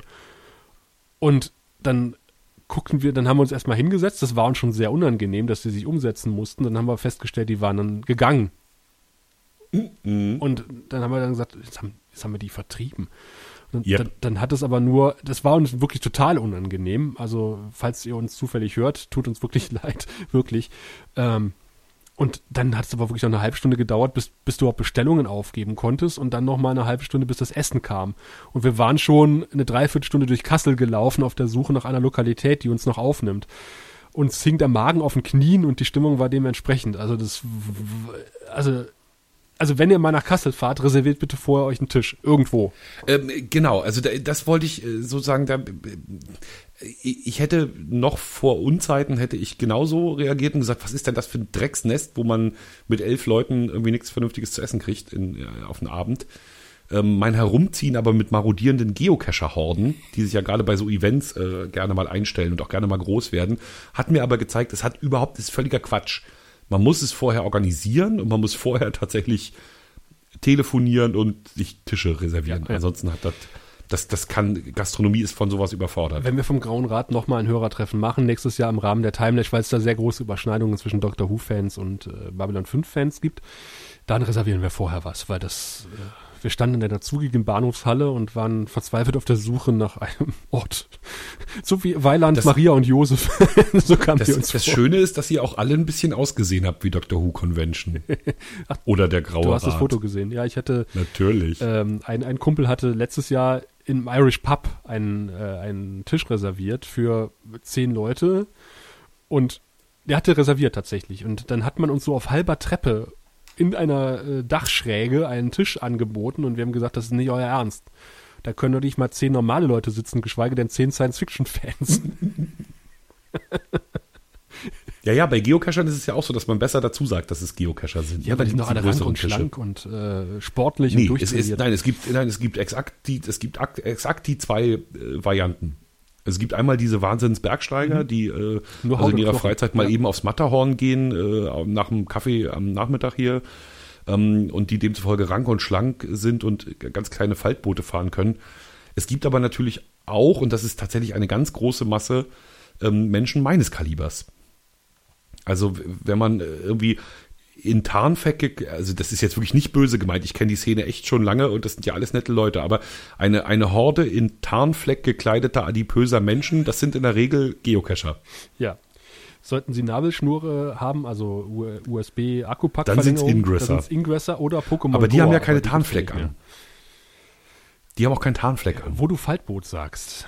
Jo, Ich hm, war ah, demnächst im. Spreewald und habe Ja. einen tollen Beitrag gemacht oder ein tolles Thema bearbeitet, nämlich äh, private Paddler, die mit privaten Paddelbooten in den Spreewald kommen, finden im ganzen Raum Burg, und der ist groß, keine Stelle, wo sie legal ihr Paddelboot zu Wasser lassen können. Also es gibt ja ohnehin, das wirst du selbst äh, bis in den Norden mitbekommen haben, den uralten Streit zwischen ähm, äh, Kahn-Fahrleuten, die den Kahn durch den Spreewald starken, und Paddlern.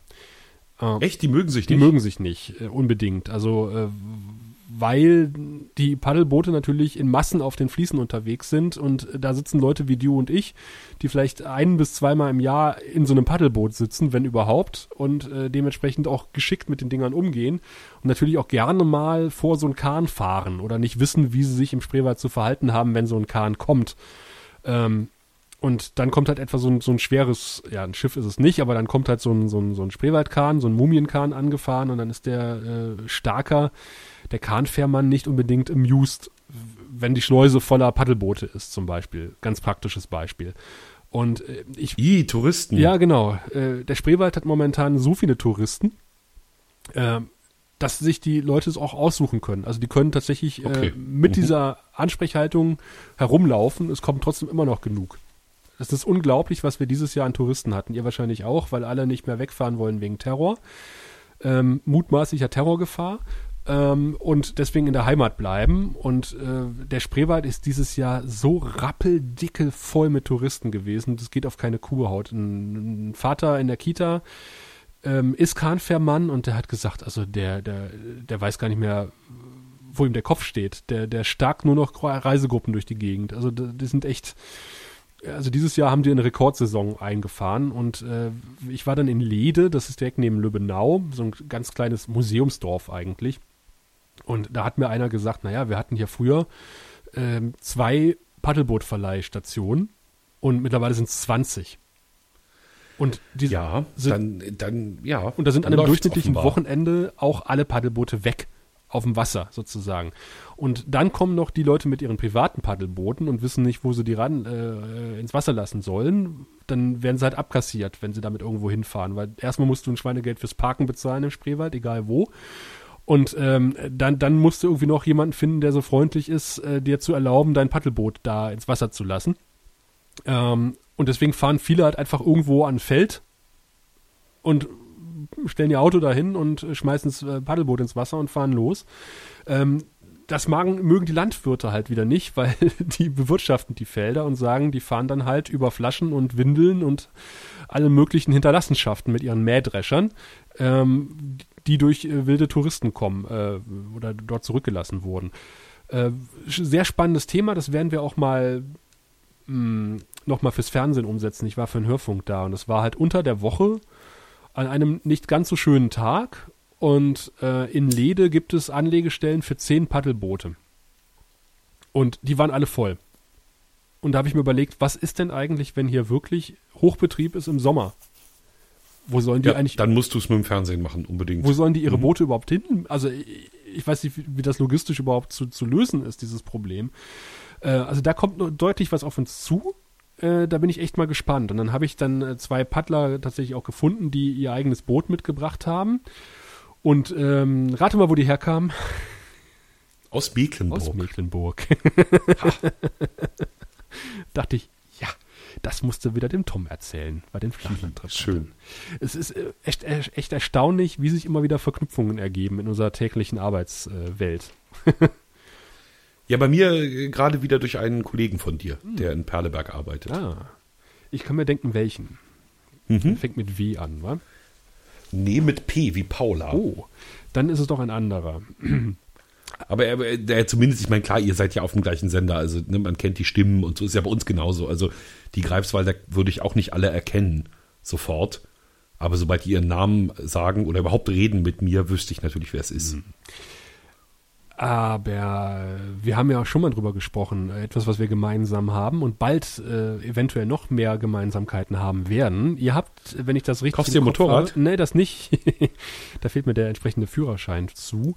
Ihr habt doch, wenn ich das richtig im Kopf habe, den größten Landkreis Deutschlands. Jau, Und rate mal, wer bald den zweitgrößten Landkreis Deutschlands hat. das glaube ich gar nicht, weil den zweitgrößten haben wir ja auch. Ja, nicht mehr. Dann. Nein. Doch, doch. Ihr schlagt Ludwigslust-Parchim Wir werden Ludwigslust-Parchim via schlagen. Kreisgebietsreform. durch unsere angedachte Kreisgebietsreform, wo dann die Landesregierung gesagt hat, äh, der hat noch keinen Namen. Aber sie haben vor, äh, drei Kreise und eine kreisfreie Stadt zusammenzulegen. Wo denn? Wel- Welche? Ähm, Elbe-Elster, Oberspreewald-Lausitz, Spree-Neiße und Cottbus. Wow. Und ähm, das ist ein ziemlich, ziemlich großer äh, Kreis, der, ich habe jetzt gerade die, die Eckdaten gar nicht. Der zweitgrößte Deutschland soll es jedenfalls dann sein. Und äh, in dem Zusammenhang, also es, äh, es, herrschte ein großes Hallo, als die Pläne der Regierung dann bekannt wurden, äh, diesen Kreis zu bilden. Und ähm, da bringt sich natürlich jetzt jeder so in die Position, äh, wer wird Kreissitz und wer wird Landrat. Äh, lustigerweise stehen in den nächsten zwei Jahren auch noch zwei Landratswahlen an, was total absurd ist. Die werden dann für acht Jahre gewählt. Und äh, dann wird 2019 halt der neue Landkreis äh, ins Leben gerufen, wenn es so kommt, wie die Landesregierung sich das denkt. Äh, man weiß es nicht, ob das tatsächlich so funktioniert. Es läuft jetzt ein Bürgerbegehren äh, gegen die Kreisgebietsreform. Äh, dürfte spannend werden. Auf jeden Fall hat man dann mal äh, auch äh, bei der Lausitzer Rundschau gedacht, Mensch, es gibt ja ähm, schon relativ große Kreise und es ist erschienen ein Artikel mit der Überschrift Katzenjammer im Mecklenburger Monsterlandkreis. Ja, ja, ja, ja. Wir hatten, also das, äh, es, es ist so ein Greifswalder äh, Professor aus der Deckung gekommen und hat äh, ganz viel über die Kreisgebietsreform erzählt. Ich glaube zuerst der DPA oder, oder ich glaube auch in der Zeitung. Äh, wir haben dazu auch relativ viel gemacht. Hm? Hier hat man jetzt äh, konkret den, ähm, die, den Kreis Mecklenburgische Seenplatte genommen. Klar, den größten halt. Ne? Genau, den größten. Äh, knapp 5500 Quadratmeter, 156 Gemeinden. Kilometer. Bitte? Quadratkilometer. Entschuldigung, genau. Das wäre sonst ein bisschen klein. Verzeih, ich wollte nicht besserwisserisch wirken. Es drang aus mir raus. 77 Kreistagsmitglieder und äh, da äh, sprach man drüber, dass man ja verschiedene Geschäftsstellen eingesetzt hätte. Und ähm, im Grunde sagt man, dass eher die Verwaltung ein bisschen äh, jammert über dieses äh, neue Konstrukt, weil die Fahrtwege länger geworden sind und halt der äh, Weg zum Sachbearbeiter direkt um die Ecke jetzt nicht mehr vorhanden ist und äh, dadurch halt auch ein bisschen Fachkompetenz sich verschoben hat und dass äh, Verwaltungsvorgänge jetzt deutlich länger dauern, als man äh, das gewohnt war vorher. Das ist so ein bisschen der Tenor dieses Artikels, der über zwei Seiten geht. Den möchte ich jetzt nicht komplett vorlesen. Nee, das kann ich schon nachvollziehen.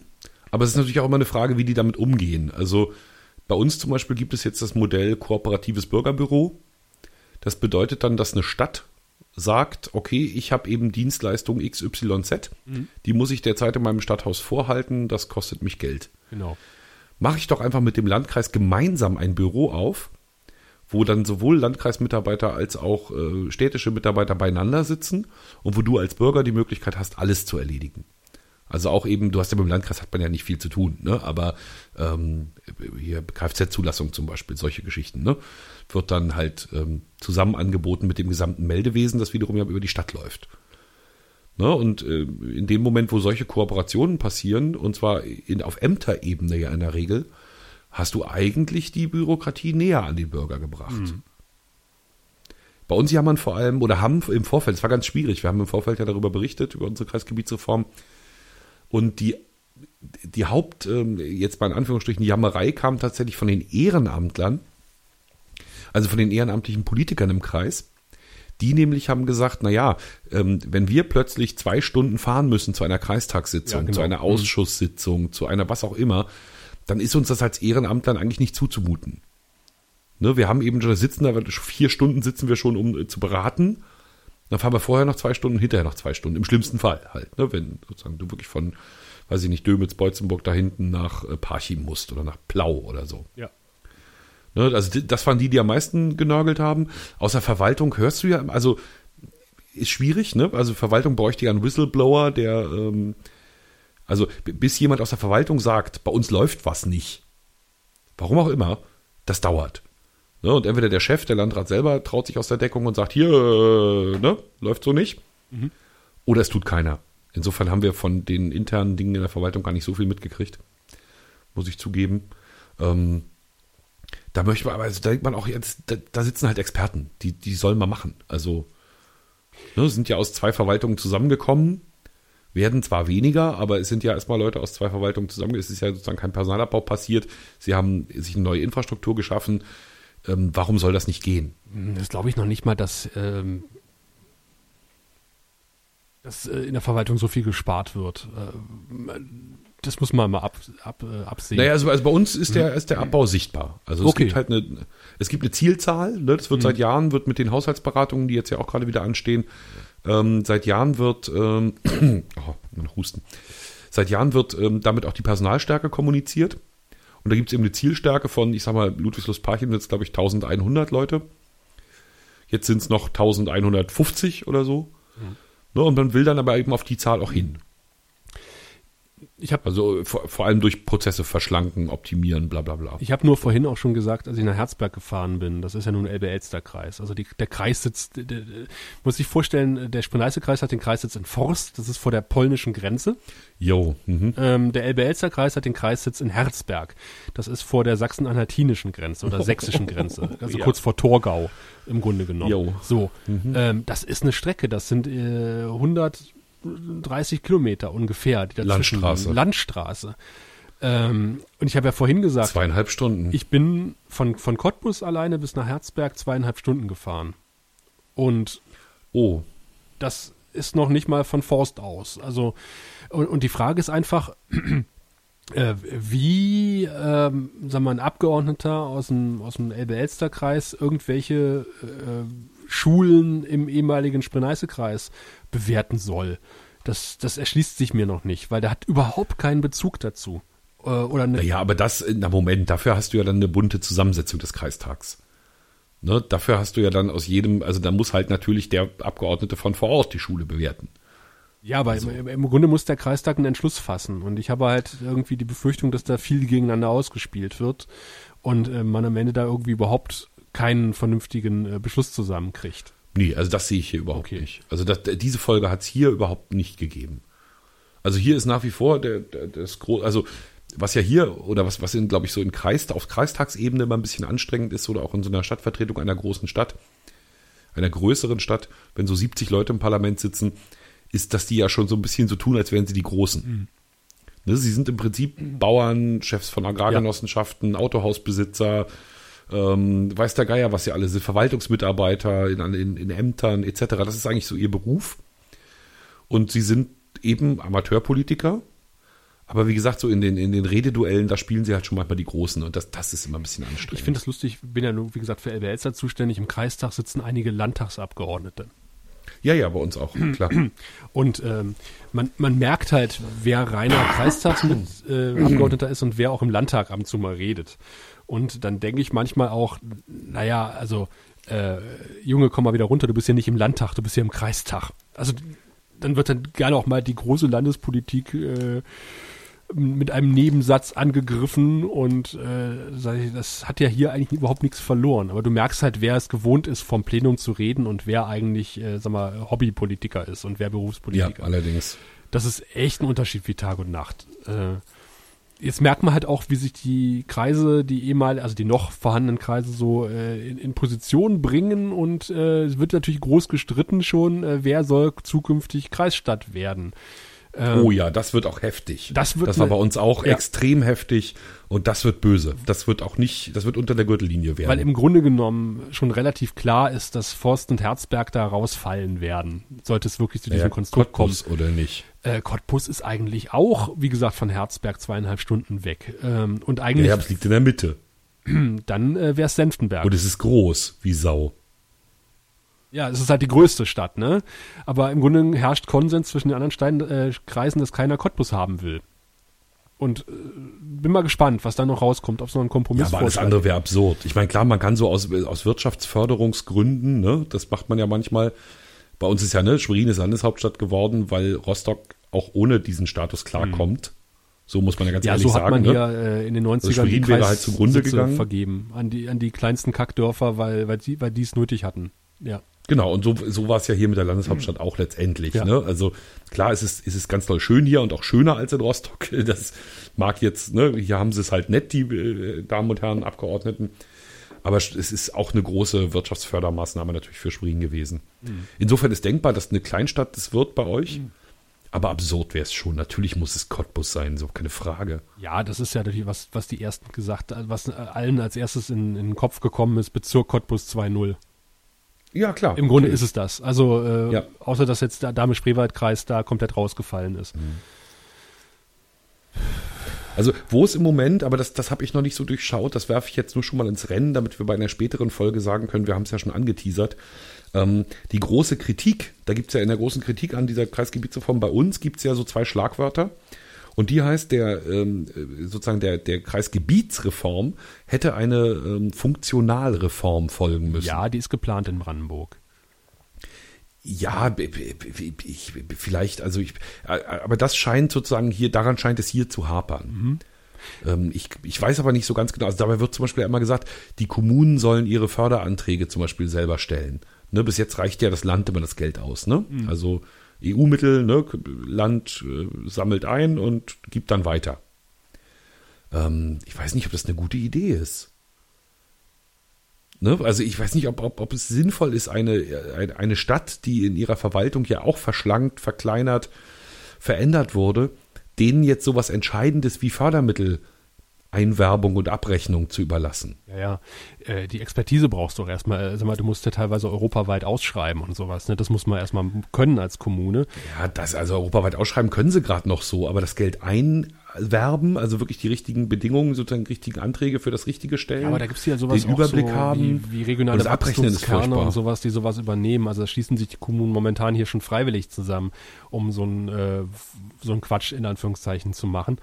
Ähm, das dürfte noch spannend werden. Auch die Frage, wenn man eine Funktionalreform macht und sagt, okay, man, man überträgt den Kommunen mehr Verantwortung und mehr äh, selbstständige Aufgaben, äh, ob das auch personell unterfüttert wird. Weil, äh, ob man dann sagt, man nimmt ein paar ehemalige Kreisangestellte ähm, und setzt die auf die Kommunen, ob das rein rechtlich überhaupt möglich ist. Also das ist noch ein spannendes Thema. Für uns auf jeden Fall äh, gar, gar nicht mal, ich sag mal, gar nicht mal so schlecht, weil wenn wir den zweitgrößten Landkreis Deutschlands haben, den wir quasi aus dem Cottbuser Studio betreuen, äh, weiß ich, dass uns so schnell die Themen nicht ausgehen werden. Das ist halt, äh, haben wir auch ein ganz anderes Nein, Standing das ist halt, klar, ne? aber du musst natürlich, äh, aber du hast, aber im Prinzip sozusagen ist es, die, die Summe an Themen bleibt ja die gleiche. Ja, ja. Aber durch die ganze, ähm, äh, sag mal, Innenbeschäftigung kommt natürlich noch viel dazu. Und es hat die Frage tatsächlich, die ich mir auch ähm, immer wieder stelle, oder wir uns alle immer stellen, wenn wir über das Thema berichten, inwieweit ficht es die Leute überhaupt an? Also, äh, wie weit äh, interessiert es die Leute, ob der Kreis nun äh, Lausitzkreis, Spree-Neiße-Kreis, Elbe-Elster oder Bezirk Cottbus heißt?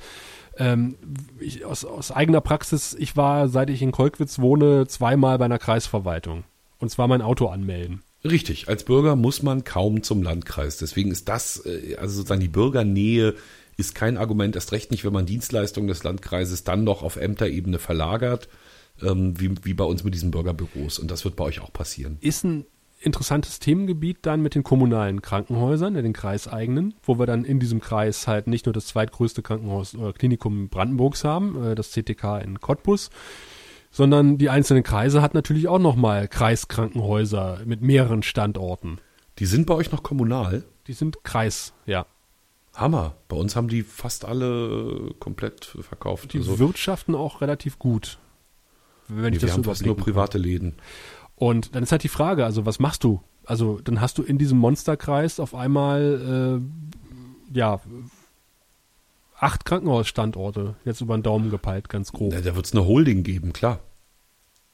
Also da, da wird dann auf absehbare Zeit eine Holding gegründet, so eine Krankenhausholding, Ja, aber ist davon sind halt- zuständig. sind halt, äh, sag mal, mindestens zwei relativ dicht beieinander liegend, aber noch durch eine Kreisgrenze getrennt. Also da wird es natürlich auch über äh, Fusionen geben oder keine Ahnung. Das was. ist ja hier auch passiert. Natürlich, kleine Krankenhäuser werden unter Umständen auf der Strecke bleiben, aber das hat, glaube ich, weniger mit der Kreisgebietsreform zu tun.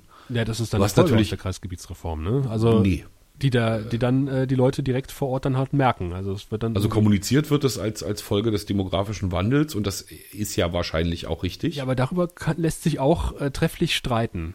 Wir sind jetzt in Cottbus seit äh, puh, äh, zwei, drei Wochen wieder über der 100.000 Einwohnermarke. Wir sind jetzt wieder Großstadt. Also nicht wir, aber die Cottbuser.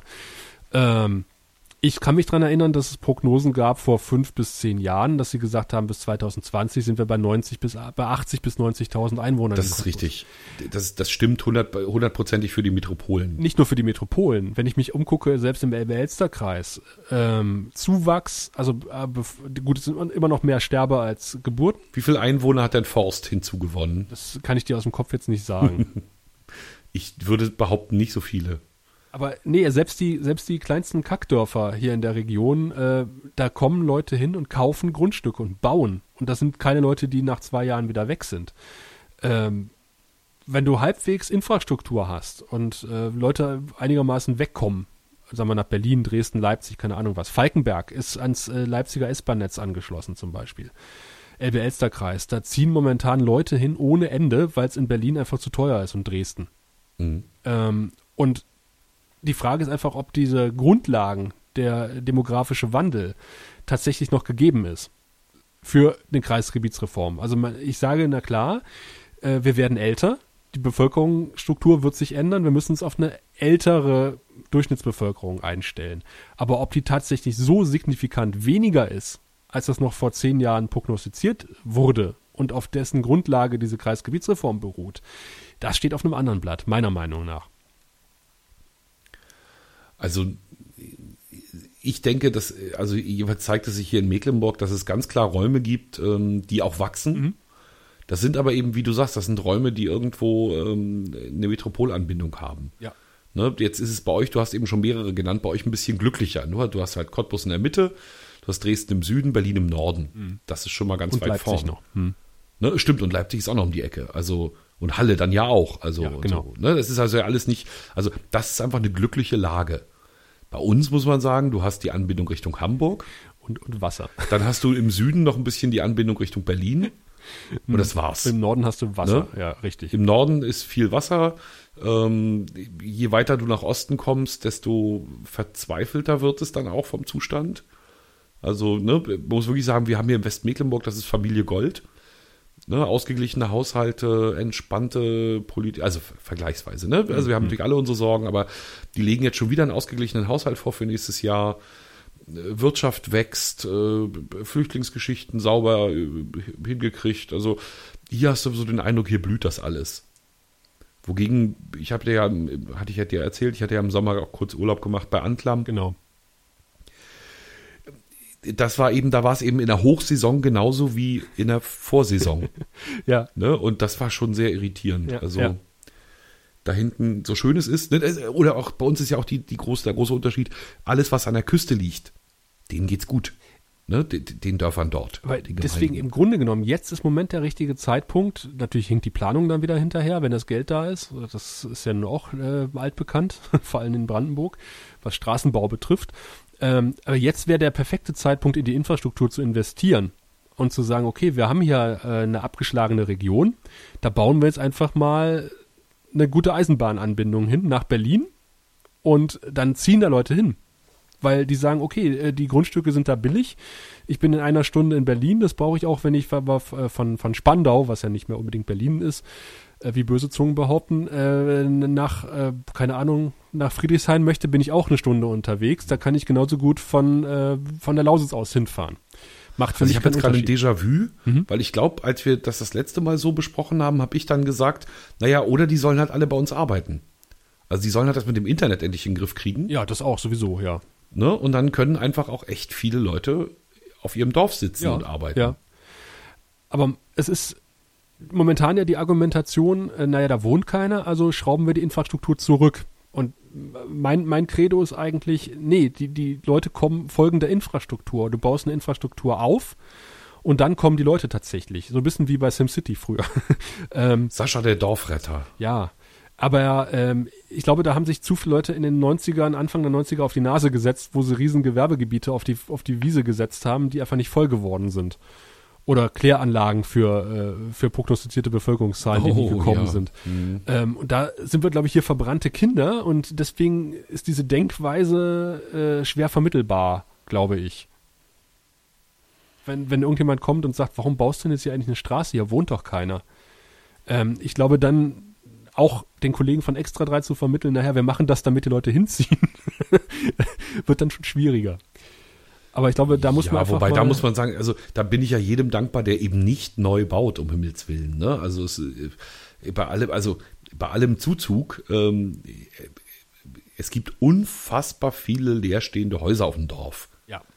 Ne? Und ja, das sind nicht immer die schicksten Hütten, ist schon klar, aber ähm, ich finde so sinnvoll fände ich ja immer so im Sinne von ne, einer gewissen Nachhaltigkeit, wenn man die wieder bezieht und irgendwie Mhm, so sieht, Fall. dass man daraus was macht. Das wäre schön. Ja, das wäre schön. Verrückt. Verrückt. Ich, äh, wir haben hier echte Petzen, habe ich festgestellt. Inwiefern? Ähm, und zwar habe ich äh, den Nordkurier aufgeschlagen online. Und ähm, die haben eine Rubrik, ich weiß gar nicht, ob das eine Rubrik ist oder ob sie es nur so drüber geschrieben haben, aufgefallen. Poli Polizei ohne Licht im Nebel. Und dann äh, sülzen und salbadern sie erst so ein bisschen rum. So, ne, so. Wohl doch nicht das ganz große Vorbild hier. Tö, tö, tö, tö, tö. Äh, Die mahnen und warnen doch immer. Bei Nebel soll man doch immer Licht anmachen. Aber sie selber machen es ja auch nicht. Da hat ein Leser halt die Polizei fotografiert, wie sie halt äh, im Nebel ohne Licht fahren. Das ist so wie die, das. Äh, Und da machen die echt einen Artikel draus, ey. Boah, das ist Mecklenburg. Das ist wie das Foto mit dem Polizisten, der am Steuer telefoniert. Oh ja, die, ich finde diese ganzen Petzereien scheiße. Ja. So, selbst wenn es selbst wenn's in der Sache manchmal richtig ist, also bei uns war es hier so ein Ding, so im Vorwahlkampf, hat irgendjemand so relativ suffisant einen Politiker angefragt, äh, was er denn von der und der Verkehrsführung hält. Und dann hat der Politiker natürlich gesagt, ja, diese Verkehrsführung war super hier, ne? Gu- Gute Verkehrs, haben wir uns ja gut ausgedacht. Und dann hat er aber ein Foto rausgeholt, wo der Politiker halt genau die Verkehrsführung missachtet. Oh. Und hat gesagt, nee, guck mal, sind Sie aber am 19. sind Sie aber da. da oh, es ist, äh, ein Volk von Petzern und Anscheißern. Nee, das wollen wir nicht sein. Ja, richtig. Noch eine traurige Nachricht? Bitte? Noch eine traurige Ja, Nachricht. bevor ich mit was ähm, positivem Ende so langsam. Frau, Mhm. Frau Bögelt ist tot. Wer ist Frau Bögelt? Frau Bögelt heißt Anni mit Vornamen und jetzt weißt du es vielleicht. Anni Bögelt. Anni Ich spreche es vielleicht auch falsch aus, weil Anni Bögelt ist Dänin aus Dänemark und die Inhaberin des berühmten Annis Kiosk. Nee, sagt mir nix. Wenn man an der Flensburger Förde die Länder wechselt, also von Deutschland rüber fährt nach Dänemark, sind es nur noch ganz wenige Kilometer bis zu Annis Kiosk.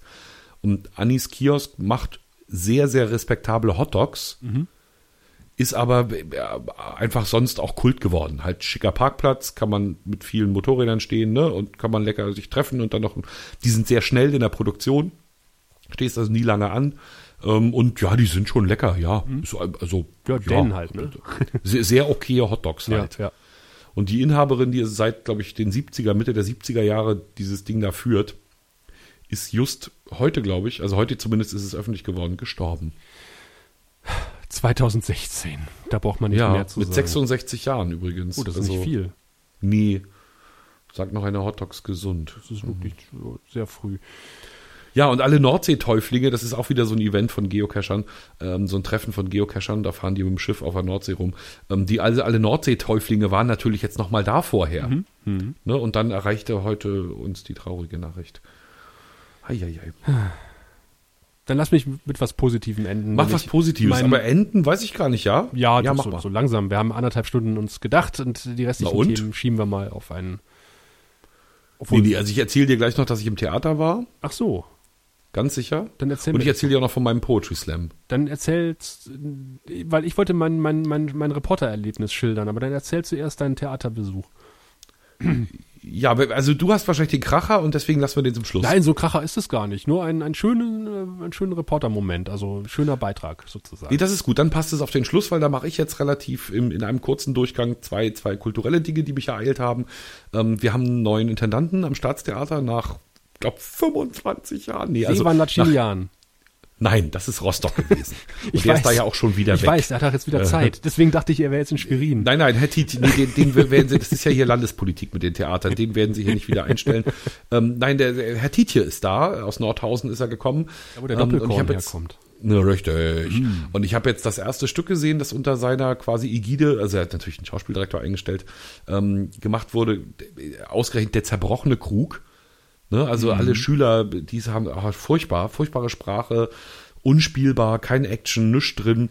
Ein sehr geile Inszenierung. Ja, äh, toll. Apropos keine Toll, Action. toll, toll. Wir mussten als Schüler mal die Physiker gucken. wenn man von einem Hypo. Stück ohne Action spricht. Also ist ja auch so dermaßen verkopft.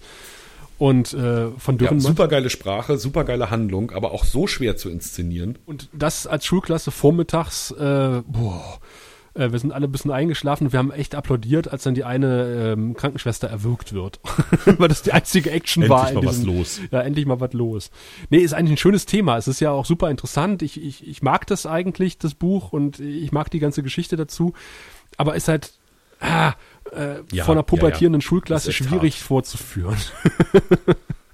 Nee, also wie gesagt, hier ist es jetzt eigentlich für mich eher so, ein- so ein kleines Zeichen. Also wir, wir haben uns ja auf neues Schauspiel gefreut und das war, hat Lust gemacht. Also ähm, ich beobachte die Veränderungen am Staatstheater mit großer Freude. Die künstlerischen, die nach außen dringen, von anderen weiß ich relativ wenig.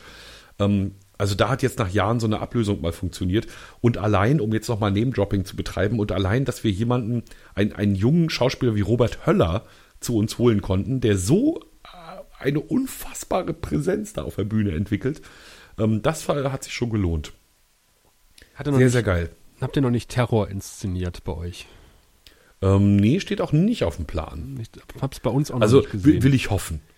Ist ja eigentlich, also wie gesagt, ich weiß nicht, ob du die Gegenrede zu diesem ähm, Ja, Stück gelesen. zu diesem Ja, ja, gelesen hast, ne? Von dem Professor da hier, von dem anderen Juristen. ja, Er hat ja so recht. es ist ja so ein bisschen, äh, Es ist furchtbar gewesen. was ich mir so äh, in, in mein Theater hole, um halt so, ein- so ein, ja, so ein bisschen Pseudo. ja, aber zu das, machen, also gerade, so, ja. aber gerade wir Science-Fiction-Heinis, ne?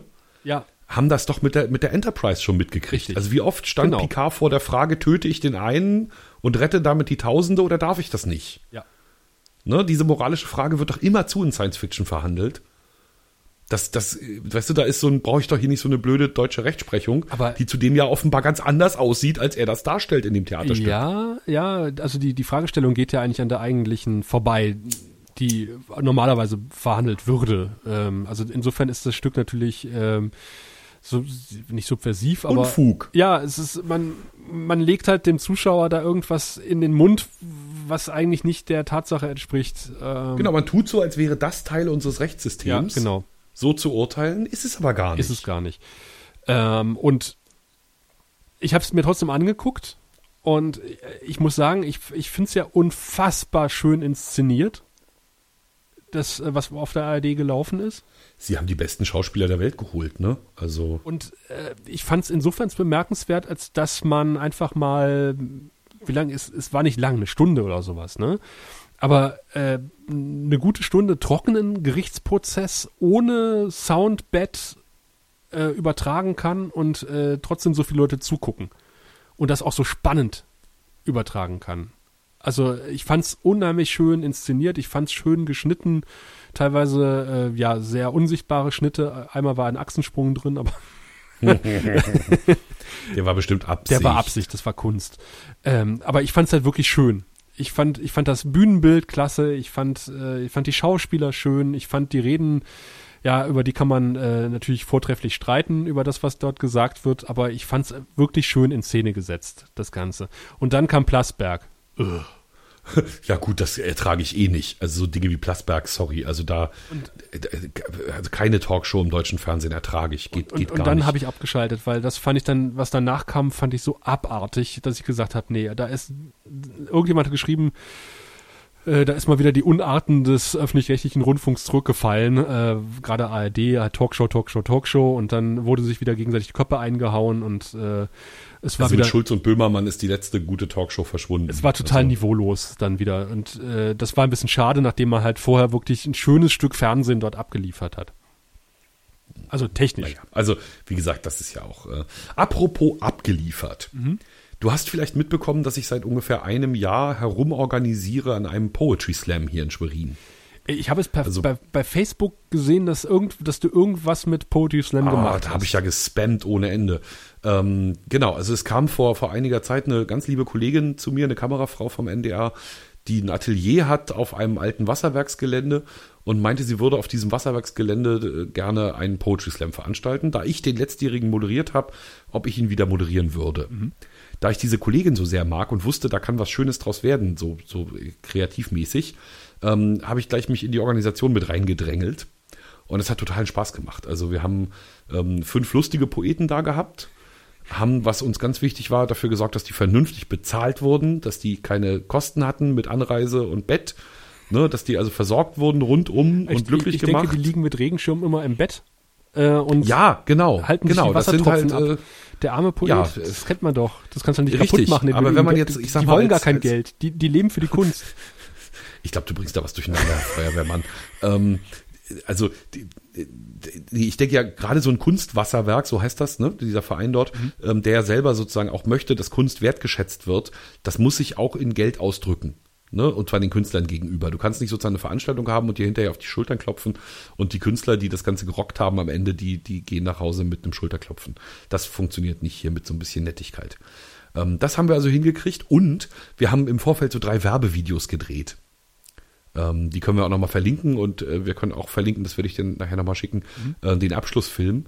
Ähm, und hatten sozusagen statt der avisierten 100 Gäste ähm, äh, 175, was der Raum nicht ausgehalten hat, was grad aber, so, aber meine Kollegin Kamerafrau dazu bewogen hat, sofort ähm, die nötige Technik zu besorgen, um eine Live-Übertragung in einen Nachbarraum 100 Meter entfernt auf die Beine zu stellen. Weil ich bin gerade zusammen, ich als Brandschutzbeauftragter dieses Casts, bin gerade zusammengezuckt.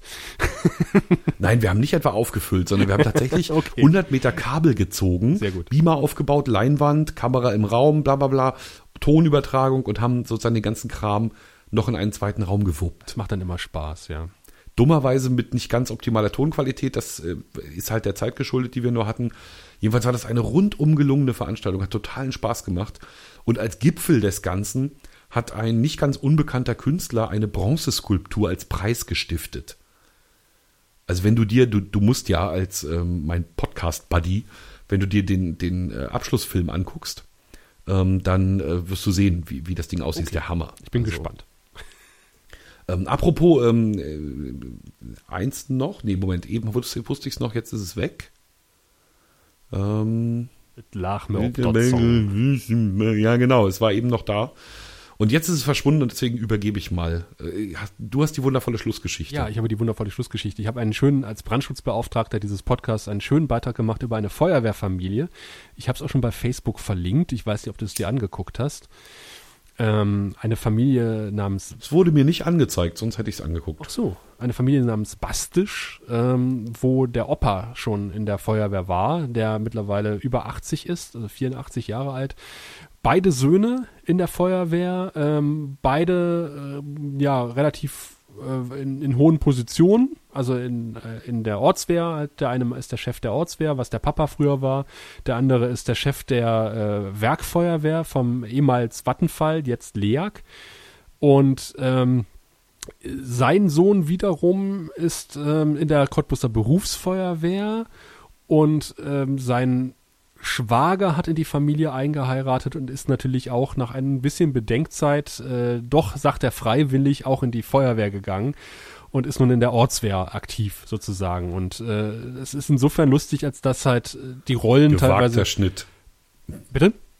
Entschuldigung, ich, äh, also Facebook macht mir das sofort auf, das Video. Ah, okay. Und ich habe gerade einen gewagten Schnitt gesehen. Ja, wir haben ein bisschen Kunst Mann gemacht. sitzt in Sessel auf, Mann sitzt in Sessel und blättert in Zeitung. Ja, ja, das ist aber. Oh, und jetzt so mit, mit Lebenslauf hier, mit, hier mit Stammbaum und so. Ja, wir haben es ein bisschen anders gemacht. Die Serie nennt sich Sehr Vorgestellt und äh, da haben wir ein bisschen rumgesponnen, haben wir so ein paar andere Bildideen mal gehabt und Schnittideen.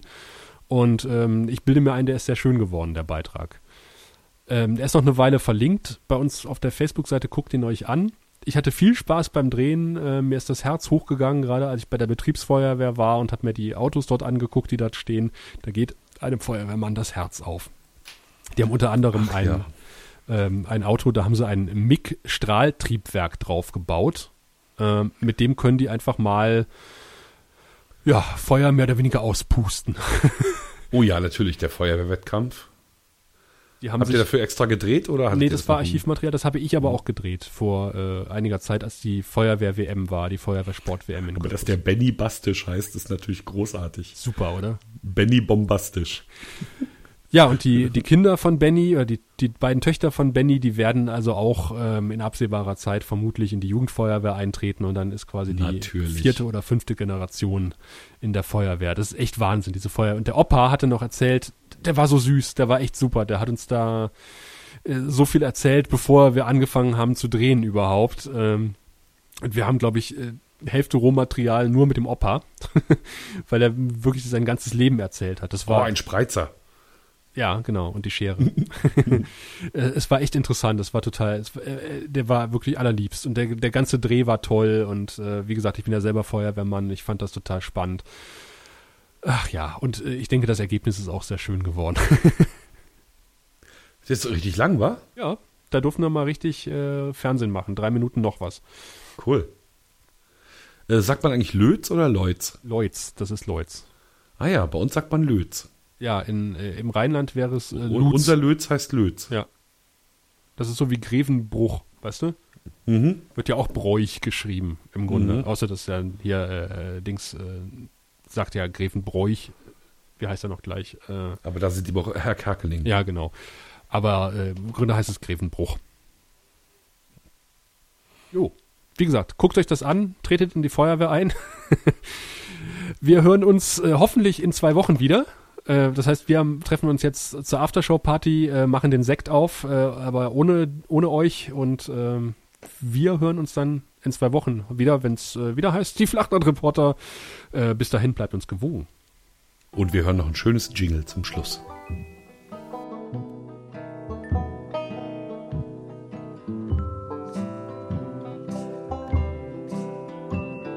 Die Flachlandreporter.